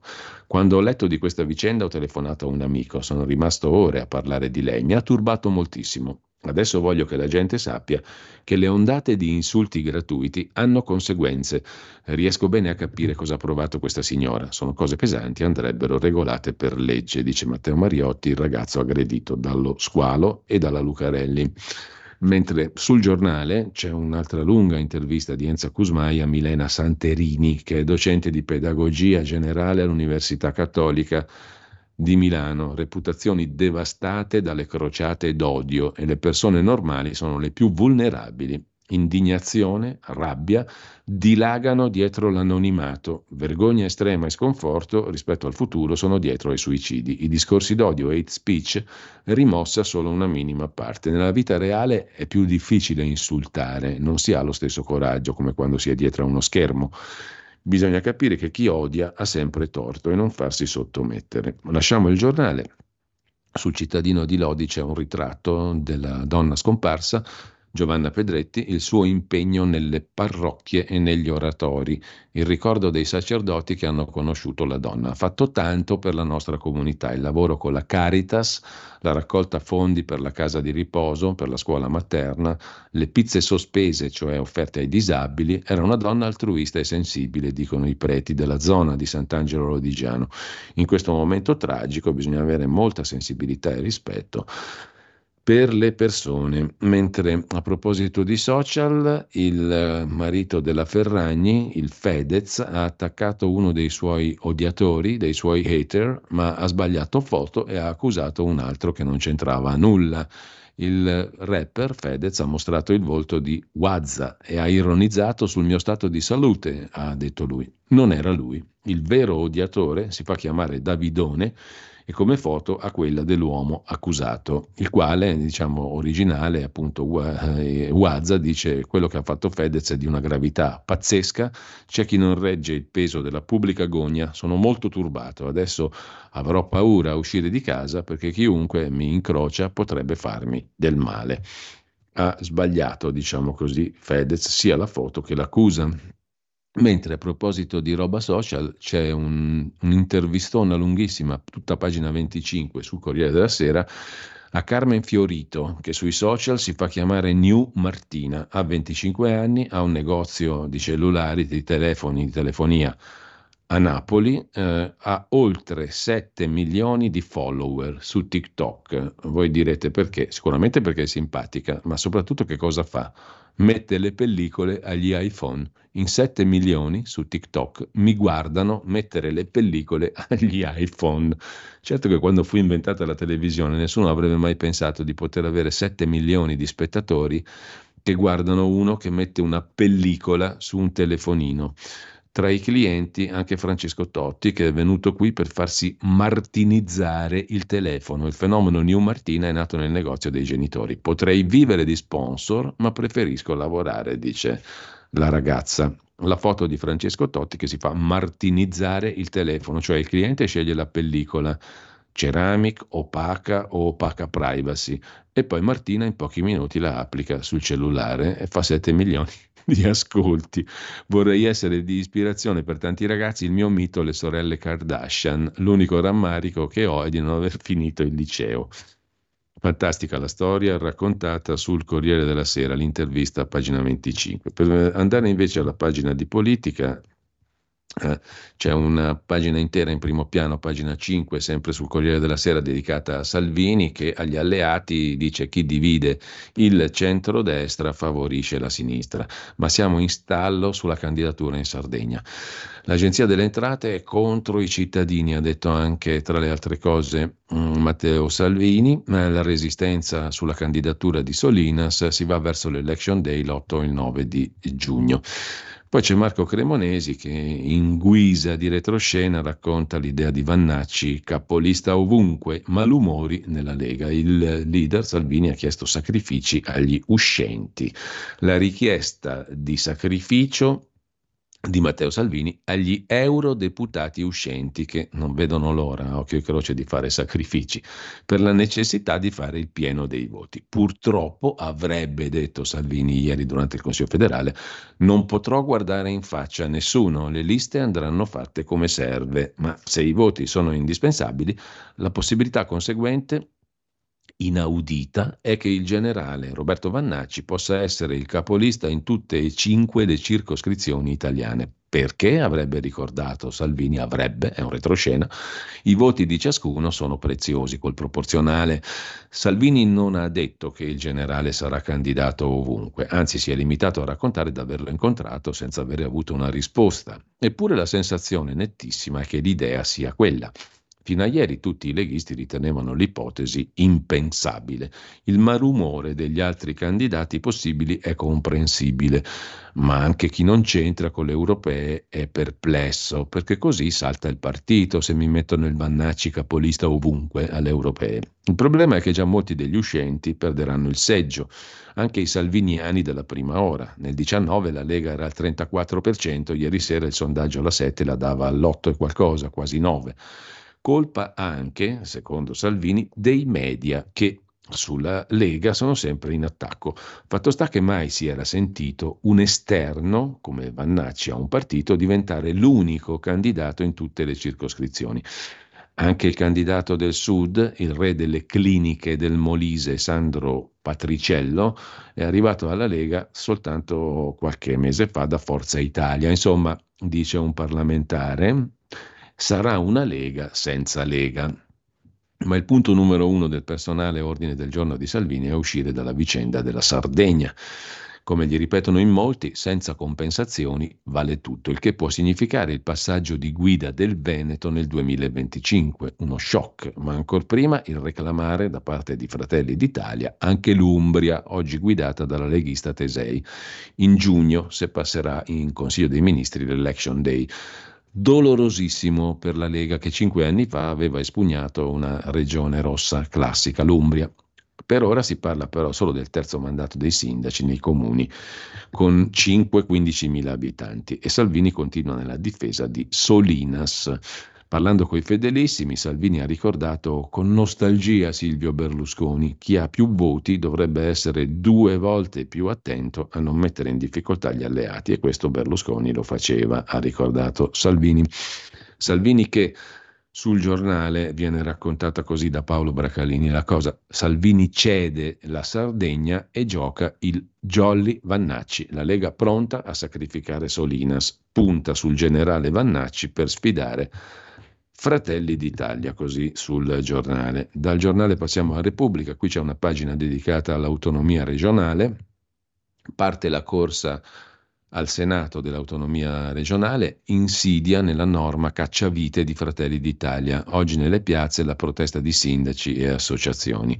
Di timori alla vigilia del voto sull'autonomia ce ne sono tanti, Calderoli ha raccomandato sobrietà, lo scambio è premierato mm, per Giorgia Meloni in Commissione Affari Costituzionali del Senato. Autonomia che raggiunge il traguardo. Si votano gli emendamenti in aula e al Senato, le opposizioni hanno intenzione di presentare pregiudiziali di costituzionalità, ma i tempi sono contingentati. Entro fine settimana, quindi, il federalismo avrà il via libera e poi passerà alla Camera dei Deputati. Mm, pur prevedendo dei ritocchi, la riforma potrà essere approvata prima delle europee. Stamani un vertice, il ministro Calderoli deve smussare i malumori di Fratelli d'Italia. Per Fratelli d'Italia varare un regionalismo forte in cui ogni regione può decidere di gestire fino a 23 materie è un boccone indigesto. Il rischio è quello di penalizzare il Sud, dove la Premier ha la sua roccaforte. Resta l'inciampo dell'emendamento cacciavite presentato dai meloniani. Cos'è?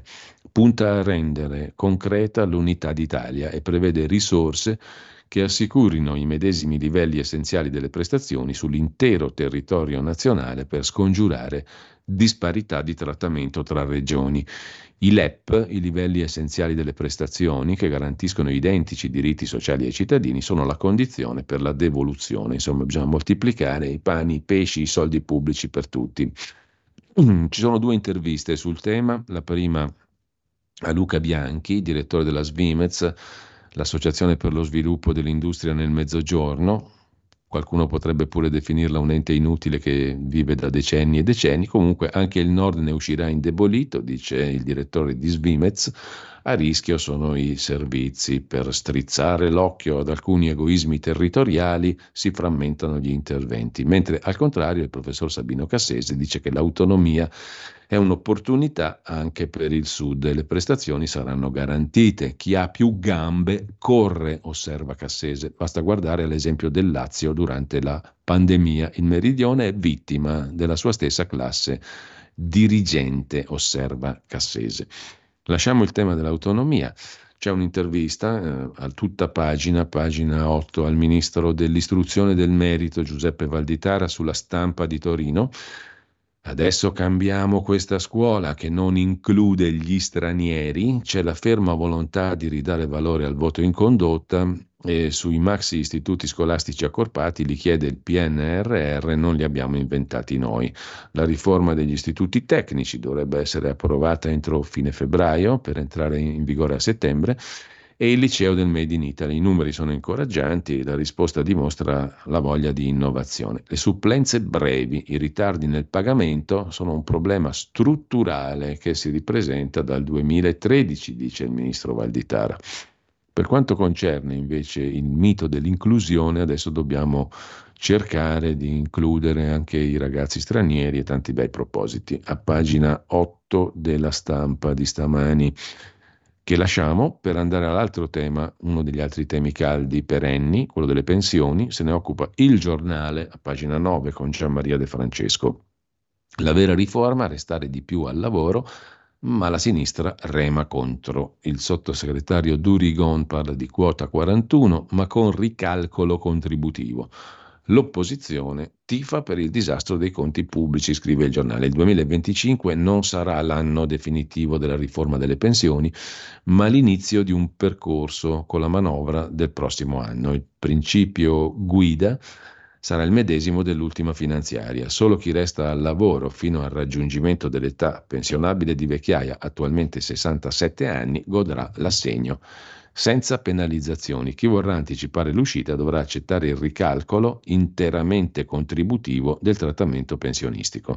Il sottosegretario leghista Durigon lo ha spiegato in un'intervista sui lavori in corso per le pensioni. Faremo una riforma delle pensioni per un decennio, incentivando a restare al lavoro nei settori in cui c'è bisogno, favorendo l'uscita con 41 anni di contributi negli altri settori. Insomma, un bel si vedrà.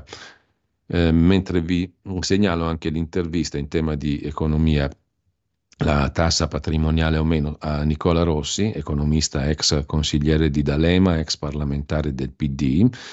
Imporre la patrimoniale sarebbe sbagliato, prima si tagli la spesa, dice il professor Rossi, uno sbaglio? Pensare sempre ad alzare le imposte, a fare la patrimoniale porta frutti l'uso delle tecnologie per l'evasione fiscale. Su questo la riforma fiscale ha fatto passi avanti, dice il professor Rossi, ma la patrimoniale no. Per le notizie di cronaca locale, Milano è la prima in Italia per mobilità elettrica. L'azienda energetica A2A lancia le nuove colonnine di ricarica per le auto entro due anni, 4.000 su tutto il territorio metropolitano, a bassa potenza, alimentate da fonti rinnovabili non elimineranno i parcheggi perché saranno collocate nelle strisce blu e gialle. Il sindaco Sala ha commentato anche lo sciopero dei vigili di domenica.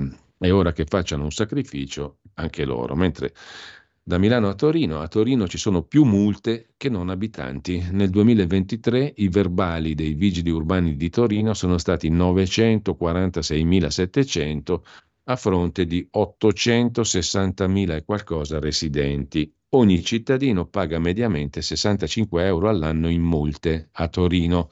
Le opposizioni attaccano, l'amministrazione comunale fa cassa così. A Venezia invece si paga il ticket d'accesso e si prenotano i giorni da bollino rosso. Si parte oggi, lo scrive il Gazzettino di Venezia, appunto con l'apertura di un portale che consentirà a chi vuole andare a Venezia di registrarsi preventivamente per le visite dal 25 aprile in poi. Una sperimentazione che riguarderà 29 giorni impegnativi turisticamente. Il costo del ticket 5 euro per entrare a Venezia da oggi, ma dall'anno prossimo sarà modulato da 3 a 10 secondo l'affollamento previsto. Il portale in più lingue ricalca quelli utilizzati per prenotare la presenza allo spettacolo pirotecnico del Redentore o di Capodanno e si conclude con il rilascio di un QR code simile a quello del Green Pass, scrive il Gazzettino. Mentre eh, vi segnalo, cambiando completamente argomento, un ultimo articolo dalla rassegna stampa di oggi di Michele Magno su Italia Oggi.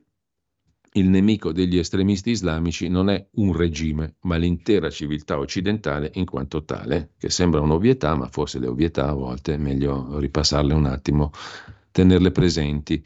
Il terrorismo suicida è un martirio che sarà premiato nella vita ultraterrena. L'ultima segnalazione è quella su una figura oggi variamente commentata, non da tutti, ma comunque, mh, per esempio sul giornale in particolare, Gian Cristiano Desiderio ricorda Sossio Giametta, Mm, è morto l'altro giorno, un filosofo lontano dall'accademia che ha contribuito a far riscoprire Nietzsche e Spinoza. Grande esperto di Nietzsche e Spinoza, fondò l'esistenzialismo, visse sempre libero. Il ricordo di Sossio Giametta lo trovate sul Mattino di Napoli, era napoletano, e anche sul giornale a pagina 26 il rapporto con l'ambiente, l'ecologismo, che però era un ecologismo non alla page, alla moda, e ehm, la questione della vanità, l'egoismo, il narcisismo dell'uomo portano alla rovina.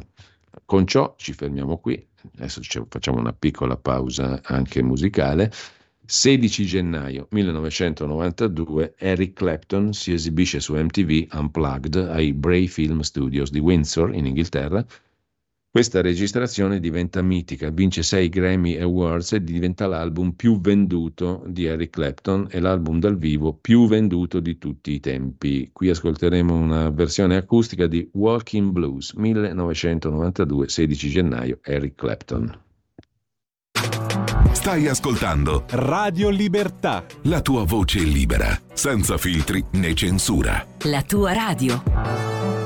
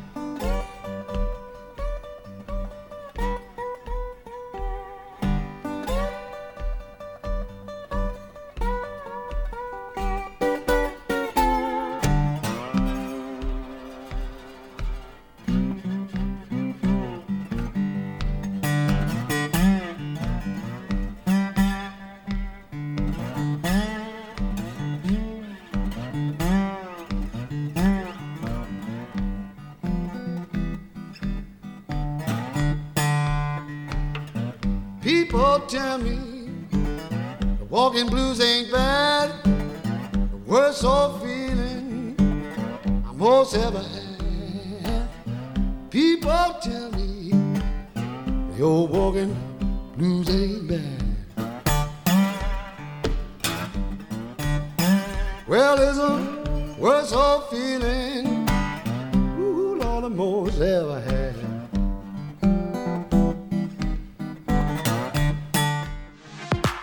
Per la tua pubblicità visita il sito radiolibertà.net.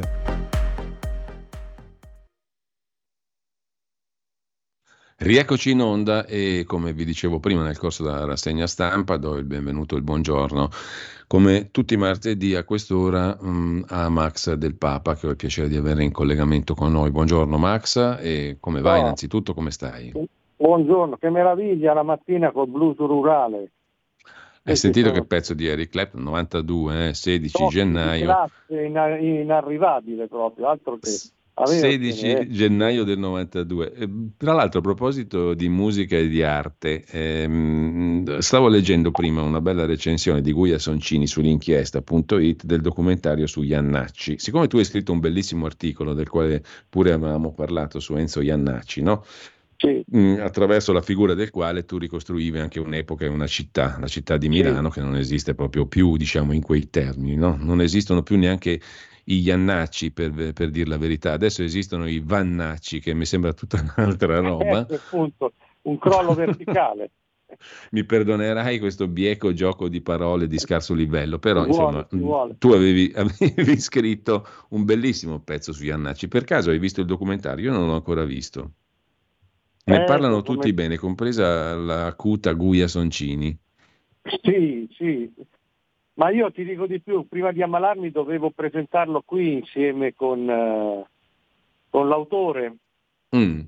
con Verdelli, poi sai, adesso è fermato tutto, ma io conto di, di portarlo qui dove vivo perché no, effettivamente è, una, è un bel lavoro eh. Un bel, credo che sia uno dei pochi, adesso come li chiamano, biopic, insomma, sono tutti sì, esatto. documentari così. Però questo mi sembra veramente diverso dagli altri, perché proprio per quel motivo lì, perché sì, c'è l'artista, però intorno c'è, una, c'è, un mondo, c'è una città. Sì, sì, sì. Io ho letto proprio questo, mi ha detto che è veramente uno dei pochi documentari biografici nei quali si, la, si viene fuori la figura di, della persona di cui si parla, in questo caso Enzo Iannacci, ma anche tutto un contesto di città, di cultura, di clima, di modo di fare arte, poesia, comicità, canzone, eccetera. Insomma, un eh, documentario fatto veramente bene, cosa rarissima tra l'altro, no? perché quello su Gabber ha ricevuto invece, mi sembra, osservazioni critiche molto pesanti anche. Perché e direi abbastanza giustificate perché eh beh, Gabber sì. sembrava un po' un compagnuccio della parrocchietta, tutto sommato, no? Forse lo era, per carità, però... Lo insomma... era, cioè, c'era, c'era, quella bella polemica che gli fece Enzo Tortora nel 70 ancora, lo attaccò ferocemente e aveva ragione, credo dalle pagine del Monello addirittura, mm, mm. dove gli diceva tu predichi tanto, poi però mm. pigli un milione a sera per tirare su il pugno. Eh, e poi il pane lo inzuppi sempre nella stessa brodaglia, diciamo. Sì, mm, poi io, io non lo so, sono anche condizionato, dico la verità, però io credo anche che un po' questi artisti abbiano, ciascuno abbia il pubblico che merita. Quindi un, un conto è il pubblico di Iannacci, tutto quel milieu, eh, li conosciamo, Beppe Viola, tutto. e poi c'è il pubblico dei, dei gabber, dei fabber, mm. che sono di una supponenza, di una spocchia, hanno capito tutto, sono le cortellesi, sono quelli che... Sono tutto un altro tipo umano, tu dici, ecco, in primo luogo. E, francamente Gabber passata la svolta con Luca con Luporini, a me mi ha sempre lasciato molto, molto quell'effetto lì. Non ho mai capito perché debbano finire nelle scuole come dei nuovi leopardi, come dei nuovi... Eh, così, no, c- certamente quella vena di follia anarchica, eh. meravigliosa, creatrice, ribelle senza voler fare il ribelle perché lo sei diciamo di sostanza, no, ma anche molto rispettosa dell'umanità propria e altrui che a Iannacci era difficile da eguagliare. Eh. Sì. E così, ma senza poi passare alla storia come un vate, come un... certo mm. c'è sempre il recupero, questo è morto, però vedi sempre in modo forse anche un po' timido, no? Cioè, era un pazzo, un geniale, un genialoide, però questa pretesa di andare, metterlo nelle scuole, imporlo, Faber, Gaber e, e, e la Cortellesi, quella non ce l'hai a grazie a Dio perché mm. un pubblico diverso, anche se poi erano tutti insieme, lui, Gaber, però il personaggio era diverso e comunque il pubblico era diverso secondo me. Allora, ci sono molti spunti oggi di riflessione. Eh, siamo partiti da qui senza esserci, come sempre, mai messi d'accordo su niente, Vai. no, eh, Max? Perché le nostre conversazioni a me piacciono molto anche perché non ci mettiamo d'accordo su nulla e eh, diciamo cerchiamo di, di, guardare da un punto di vista nostro eh, ai fatti del giorno, ad alcuni dei fatti del giorno o del momento. Sul tuo sito, che ricordo a tutte le ascoltatrici e gli ascoltatori, il faro di Max del Papa, www.altervista.org per essere completi nell'indirizzo, beh, il tuo sito, il faro, appunto, si apre con la foto di due persone molto conosciute, ovvero la senatrice Liliana Segre e Chiara Ferragni. Il titolo del pezzo, um, piuttosto caustico, è Holocaust Reality e tu scrivi in apertura che andiamo incontro alla settimana più atroce dell'anno, che non è quella di Sanremo, ma quella della giornata della memoria. Hm? Perché Holocaust. Reality? Perché hai scelto questa foto di Segre e Ferragni? Beh, la foto perché è oggettiva, sono due influencer difficilmente distinguibili l'una dall'altra. Io continuo a pensare che tra le due la più feroce, la più affamata di notorietà, di attenzione sia la, la senior. La, io la chiamo Liliana Segre perché c'è tutta una scia quando arriva, questa non si fermerà mai. Puoi affondare la Ferragni, ma Liliana Segre no. Quindi è lì e questa è tratta da quando l'anno scorso questa la chiamò al Museo dell'Olocausto, sì. che è un'operazione estremamente discutibile. E la, quell'altra la stavo per dire a Lucarelli. Io sono Però sai che non l'ha ricordata più nessuno questa cosa qua, eh, tranne te. Eh, eh. Esatto, è per quello che io mi sono permesso. E la Ferragni trovò di che dichiarare ma cos'è questo olocausto? Io non sapevo niente, vedrò di informarmi e l'altra gli diceva ti sento molto mia nipote, sì, sentiti, sentimi tua nipote, sì, sentiti Primo Levi. E quindi questo poi mi dava la stura, dico come lo intitolo questo pezzo? Mi sono ispirato, io ho un'età, a quei film famigerati di Gualtiero Jacopetti, sai, Mondo Cane, Porco Mondo Porno, quelle robe lì. E allora mi è venuto fuori eh, Holocaust Reality perché mi sembrava proprio, cioè quella tendenza di prendere le cose peggiori dell'umanità e farne uno spettacolo pessimo, che è quello che succede con la giornata della memoria. Non si parla, non si parla più dell'olocausto, de, de, de, dei pogrom, del nazifascismo che ha mandato gli ebrei, eccetera. Veramente non si parla neanche, adesso a prescindere da quello che sta succedendo a Gaza, eccetera, uno sì. se la pensa come vuole, però che ci sia un'ondata di antisemitismo che dura, che monta da qualche decennio, basterebbe leggere i bei libri di Giulio Meotti, eccetera. Ecco, questo non interessa più. Interessa no. che Liliana Segre tutti gli anni va al binario 21, fa la passerella eh, e, e, poi fa delle dichiarazioni secondo me abbastanza preoccupanti, tipo io, io tutto, ieri cos'è che ha detto? Quando, vedo, quando penso all'olocausto ritorno bambina,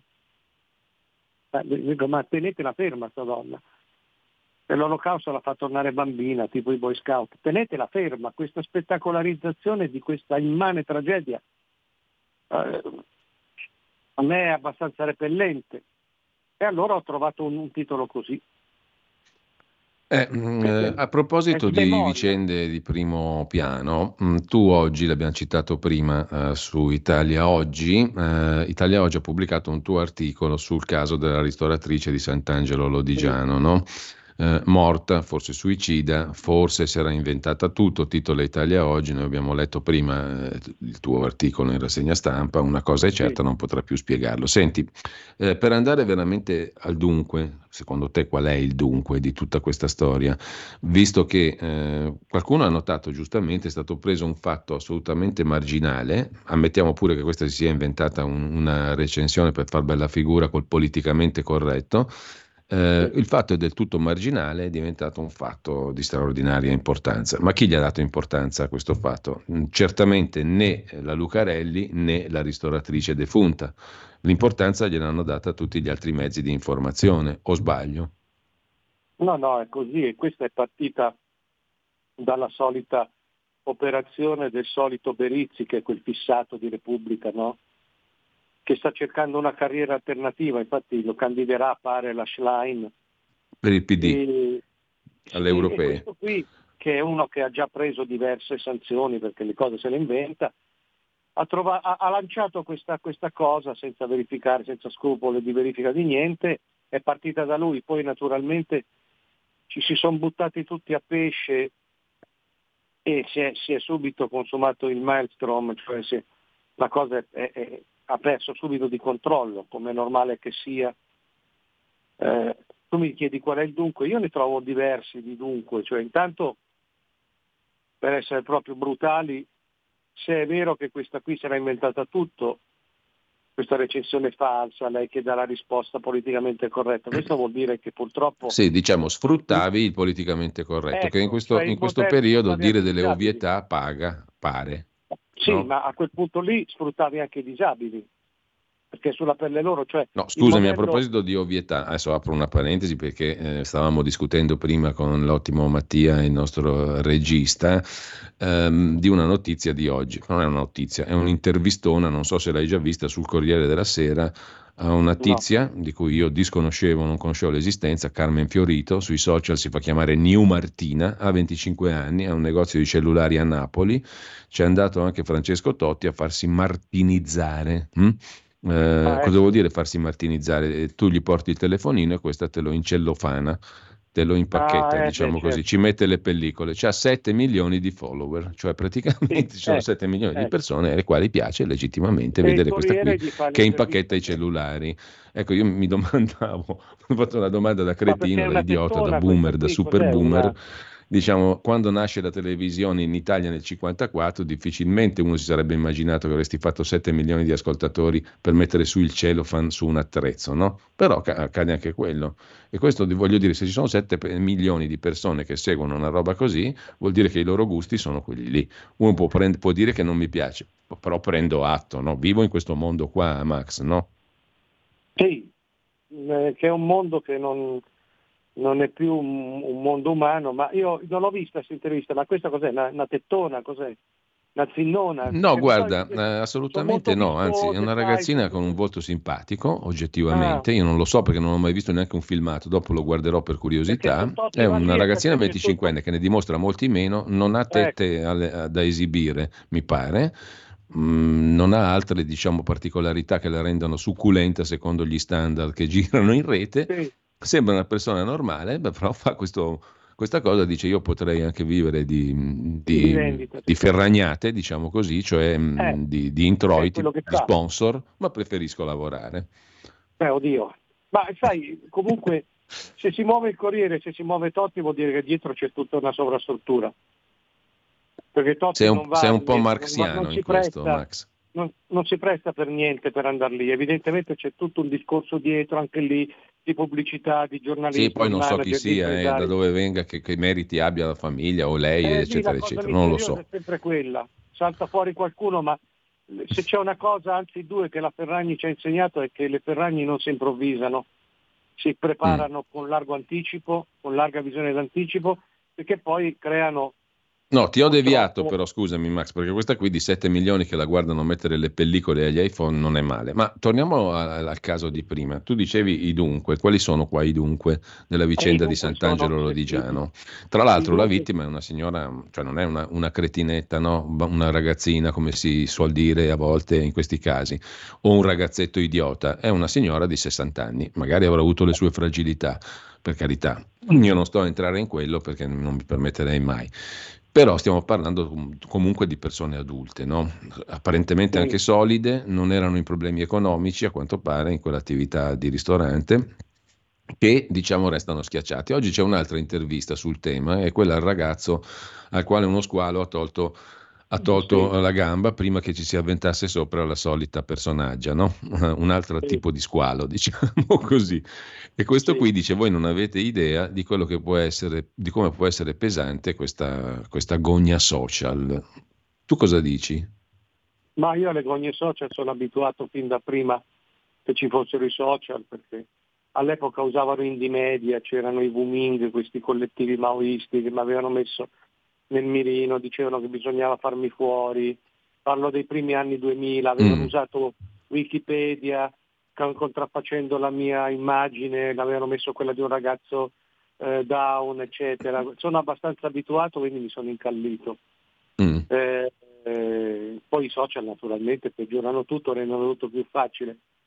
Credo che per tornare al, al punto, Sì, se questa ristoratrice si era inventata la cosa, vuol dire che il, me- il metodo Ferragni, intanto, cioè quello di fare beneficenza a se stessi sulla pelle dei- degli sfortunati, purtroppo è diventato troppo virale.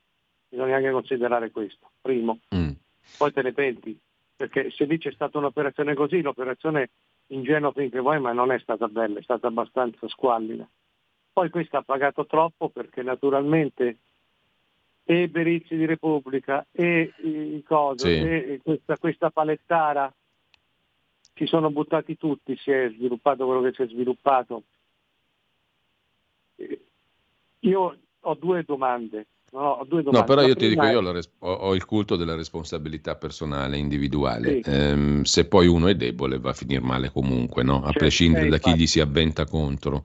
Però se tu fai una, se, nel caso fosse così, se tu fai una, una, ferragnata di questo livello, poi bene o male te ne devi anche assumere le conseguenze, no? Ecco, ecco, ecco, ecco. Eh, certamente, sono, sono completamente d'accordo. Ora, a me pare di capire che c'è un mondo giornalistico dell'informazione. Ecco, e questo è l'altro fatto... aspetto interessante, perché poi tutta sta roba qui l'abbiamo montata, tra virgolette, noi, questo è un noi collettivo, sì. non siamo io e te, no?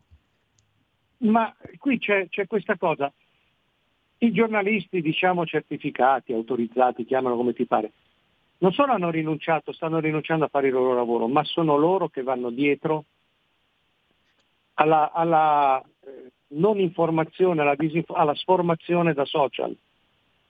Cioè c'è questa mm. inversione. Tra l'altro, scusami se ti interrompo ancora, ma noi come io e te e gli altri che sono bene o male iscritti all'ordine, eh, perché hanno fatto l'esame, perché sono professionisti, eccetera, vivono di questo mestiere, devono fare ancora i famosi esami, eh, cioè o meglio i corsi anche deontologici, no? un minimo di deontologia tutti gli anni e bla bla bla. Sì. Ma tu mi spieghi che senso hanno questi corsi di deontologia quando la deontologia l'abbiamo cancellata alla radice, praticamente tutti i giorni la cancelliamo e la bastoniamo alla radice. Per esempio, nessuno sa forse che esiste anche un codice deontologico per il racconto dei processi attraverso il mezzo radio-televisivo, certo. delle vicende giudiziarie. Ma a te ti pare che qualcuno l'abbia mai rispettato e qualcuno sia mai in corso in sanzioni disciplinari? Tu lo chiedi a uno che si è tolto dall'ordine alcuni anni fa perché per avere, per avere litigato col presidente dell'ordine di, all'epoca proprio sulla Lucarelli, che non era ancora giornalista, e quello mi disse noi qua non possiamo fare niente e per avere, e, e per avere ricevuto quattro deferimenti all'ordine per avere detto in una radio che Greta Thunberg era una truffa. Allora io a quel punto lì li ho mandati a quel paese perché poi questo è l'ordine che lascia fare le cose alla mm. Lucarelli, lascia fare queste cose qua. Quindi ha, è, è, un'ipocrisia, l'ordine serve solo a controllare a senso unico, serve solo a, a indottrinare e vabbè, lo Ecco, ma perdonami, ti ho deviato troppo. Ecco, tornando a bomba, tu che cosa ne ricavi da questa storia di Sant'Angelo Lodigiano alla fine, facendo proprio il distillato? Il distillato è che l'informazione, diciamo, certificata va dietro ai pavoni, ai crostacei, ai, ai, ai, ai cavallucci marini di, dei social. Questo primo. La seconda cosa è come ha fatto una come la Lucarelli che per 20-25 anni è corsa dietro al sottoclù dello spettacolo, reality, fregnacce varie, a diventare una voce ascoltata, una presunta. Per me questa è un'apprendista giornalista. Chi la protegge questa? Chi ha dietro, perché non la paga mai? Fa la gogna de donno, quello si ammazza e questa ride, balla. Che facciamo? Ballo, ballo sui cadaveri, no sulle stelle. Questa è una cosa così. Poi manda il figlio a provocare Salvini, un figlio di 15 anni, come se fosse, no? Poi dopo lasciamo pure perdere le varie accuse di quell'altro bel soggetto di, di, di Corona che l'accusava di aver fatto girare non so che materiali su Belen. Ma insomma, il giornalismo è questa roba qua. Io per molto tempo mi sono domandato... Sì, ma poi c'è un, un, censore, un fustigatore, diciamo come Marco Travaglio, che invece la protegge a sprombattuto, protegge. a tutto allora, spiano. chi ha dietro questa qui? Questa dietro chi? A parte Travaglio, a parte D'Agostino che è sto divulgatore così del peggio, D'Agostino che è quello delle contesse, quello dei banchieri come Draghi, no? Il finto trasgressivo che sta dentro il patriziato e, e il deep state da spionaggio. Chi la protegge questa? Perché questa non è tanto diversa dalle Ferragni. Ci sono i Ferragnez, ci sono i Palettagnez, lei è, il fidanzato di, di Toi Chef. Eh, però io per molto tempo mi sono detto, questa è un'apprendista giornalista, è una che entra come un elefante in ogni cristalleria e non si rende conto dei danni che fa perché appunto non sa niente di giornalismo, non sa niente di deontologia, non sa niente di come ci si comporta di fronte a un'indagine. Per lei fare un'inchiesta e fare casino. Poi mi sono invece dovuto rendere conto che non era imprudenza, magari cinica, era proprio l'effetto cercato, voluto, cioè io voglio far del male e lo faccio deliberatamente. Eh, però eh, questa faccenda qui non può andare avanti in eterno. Come stanno pagando le Ferragni deve pagare questa qui. Quindi a questo punto sarebbe anche ora cominciare a ricordare tutte le imprese che ha fatto questa. Questa è quella che diceva Madonna. Allora questa tanto per dirne solo una. È mm. quella che all'inizio, ti ricordi, si strafocava di involtini primavera perché diceva che il Covid era una cazzata. Poi è passata, perché questi sono eh, influencer per tutte le stagioni, è passata a, a maledire chi non si vaccinava, come vorrei vedere i Novax ridotti a poltiglia sì, verde. Come l'ottimo Scanzi, per rimanere in argomenti simili, anzi come in personaggi simili. È, eh, compare fidanzatino Scanzi, che voleva vedere i Novax morti come mosche mentre lui si ubriacava, ha fatto la fila per passare il vaccino prima degli altri, mentendo, però all'inizio diceva che non era vero, che era solo un raffreddore, che lui doveva fare teatro, che non potevano bloccare il paese e lui per un raffreddore. Questa è gente che va sputtanata con se stessa. Ecco, un altro che si è incistato su Gabber per tornare diciamo, a, a, uno degli argomenti di prima, no? tra l'altro Scanzi. Sì. Scanzi, guarda, Scanzi io faccio fatica anche a parlarne, ha cominciato con me al mucchio. Io l'ho sempre considerato non lo so, parafrasando, vedo che molte persone li seguono, vedo che molte persone eh, ascoltano questi tipi qua. Per me sono un grande gioco, sono una grande barzelletta. Gli Scanzi, le Lucarelli, questi qua sono, sono veramente una, una grande barzelletta, niente di più. Ecco Max, siccome vedo che l'orologio segna già le 9.25 e eh, purtroppo non riusciamo mh, a sentire anche eventuali ascoltatori, ma insomma avremo modo di farlo in futuro in maniera anche magari più piana e diversamente organizzata, visto che siamo in una lunghissima fase di transizione anche come radio, ma di questo parleremo altrove e in altra sede. Mh, mancano pochi minuti alla fine della nostra conversazione, Max, e io ti volevo richiamare invece a un tema diverso che tu hai affrontato sabato, sempre sulle colonne di Italia Oggi, cioè la questione dell'abuso d'ufficio, un mostro giuridico, un abominio giudiziario, una macelleria sociale. E i sindaci, anche quelli del PD, che fanno veramente gli amministratori, come il sindaco di Pesaro Matteo Ricci, sanno benissimo che questa uh, fattispecie di reato, l'abuso d'ufficio, appunto, che adesso il ministro Nordio, il governo vuole cancellare, eliminare, questo reato è un'assurdità, perché vengono puniti in pochi, dopo però un'agonia giudiziaria, quella sì, eh, atroce, pesantissima e inutile. Sul tema ti segnalo, eh, Max, una presa di posizione simile, più o meno, ma non forse negli, nelle motivazioni altrettanto nobili, che è quella del sindaco di Milano Sala, il quale niente meno eh, è andato a fare un bel faccia a faccia con la Procura di Milano perché ha detto che in sostanza tutte quelle meraviglie di operazioni immobiliari enormi che si stanno facendo a Milano rischiano di essere intralciate perché i dirigenti del comune hanno paura a firmare le pratiche al settore dell'urbanistica.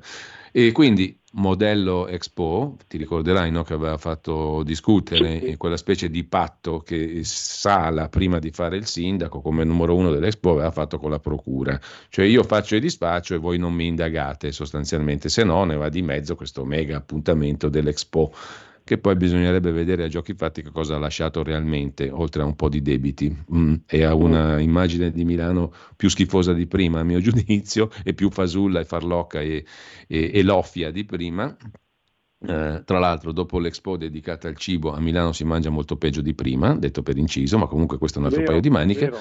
In ogni caso, diciamo così, si ripropone quella, quella specie di... pa- Se lo fa il sindaco Sala, però è tutto a posto, no? Va bene, è corretto, No. è giusto. No, Sala ha la sua posizione che è appunto quella dei mega, dei mega insediamenti, dei mega No, affari. perché qua io ci vedo però un'altra cosa, non è semplicemente la questione dell'abuso d'ufficio, della paura a firmare le Certo, carte, certo, perché certo, dietro ci certo. sono interessi bestiali che si Certo, stanno muovendo su esatto. Milano in questo momento e non sono quelli dei cittadini comuni, sono quelli delle grandi imprese speculatrici finanziarie, immobiliari, ormai è tutt'uno, finanza e immobili, no? Ma qui Sala è chiaro che strumentalizza un problema, per motivi che sarebbe lungo, ma è anche facile immaginare. Il problema è che però il problema c'è e la prospettiva cambia molto quando c'è un paese magari di 15, 20, 50 mila abitanti, 100 mila, cioè le speculazioni sono sempre dietro l'angolo, le speculazioni truffaldine, mafiose, coi palazzinari, quei cose ci sono state sempre, ci saranno sempre, ma non è con un reato che sembra una categoria dello spirito che lo scongiuri. Queste cose le può dire giusto Travaglio, che è amico dei Davigo, che è amico di questa gente qui, e che naturalmente se vengono meno queste categorie dello spirito, cioè l'abuso d'ufficio, il concorso esterno in, in- in associazione mafiosa, lui rimane completamente privo di ogni sovvenzione perché eh, ci ha basato tutta la carriera giornalistica su questo, su questi processi alle intenzioni. Io però mi sono fatto 15 anni di, di cronaca giudiziaria e ho visto, ho visto distruggere carriere amministrative, ma soprattutto persone, vicende personali, poi alla fine, lo sappiamo tutti, vengono assolte perché la magistratura che giudica non ha, non ha- cioè la magistratura inquirente si fa le sue convinzioni, più o meno esoteriche. Poi quella che giudica deve applicare un diritto che non ci sta, cioè dovrebbe condannare in base alle convinzioni dei colleghi eh, che accusano e questo non, succede, per fortuna. Quindi a meno che non ci siano delle condanne scientifiche per far fuori questo o quell'altro. Eh, ne deriva una totale paralisi di ogni responsabilità e di ogni facoltà. Eh, non- non è- non- cioè un, un reato del genere non è pensabile, non è vero quello che dice Travaglio che c'è in tutta Europa, non è in, queste- in questi termini, non è in queste situazioni, non è con questa magistratura. Cioè veramente in Italia abbiamo 300.000 leggi e nessuno disbosca, tutti lo dicono, ma ogni legge configge con almeno un'altra legge. Poi ci sono i codicilli, i regolamenti di attuazione, eh, le norme transitorie. Ma tu come fai a spostare anche una matita, una pianta, con una situazione del genere? Subito ti fulmina l'abuso d'ufficio.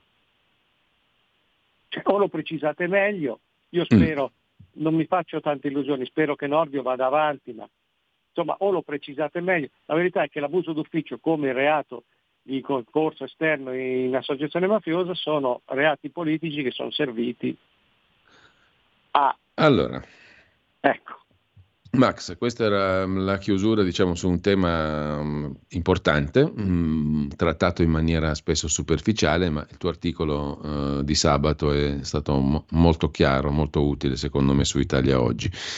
Intanto grazie a Max del Papa. Eh, Max, buona giornata. Noi torniamo a te, a sentirci come minimo settimana prossima e anche lunedì con Pierluigi Pellegrin. Poi vedremo di dare appunto una cornice diversa un po' a tutta la radio, perché siamo appunto in una eterna fase di transizione, Eh. si dice così, eh, ed è così incrociamo le dita e facciamo di vederci presto, appena qua le forze ritornano. Esatto, ti ringrazio Max, un abbraccio fraterno. A te e a tutti voi, ciao.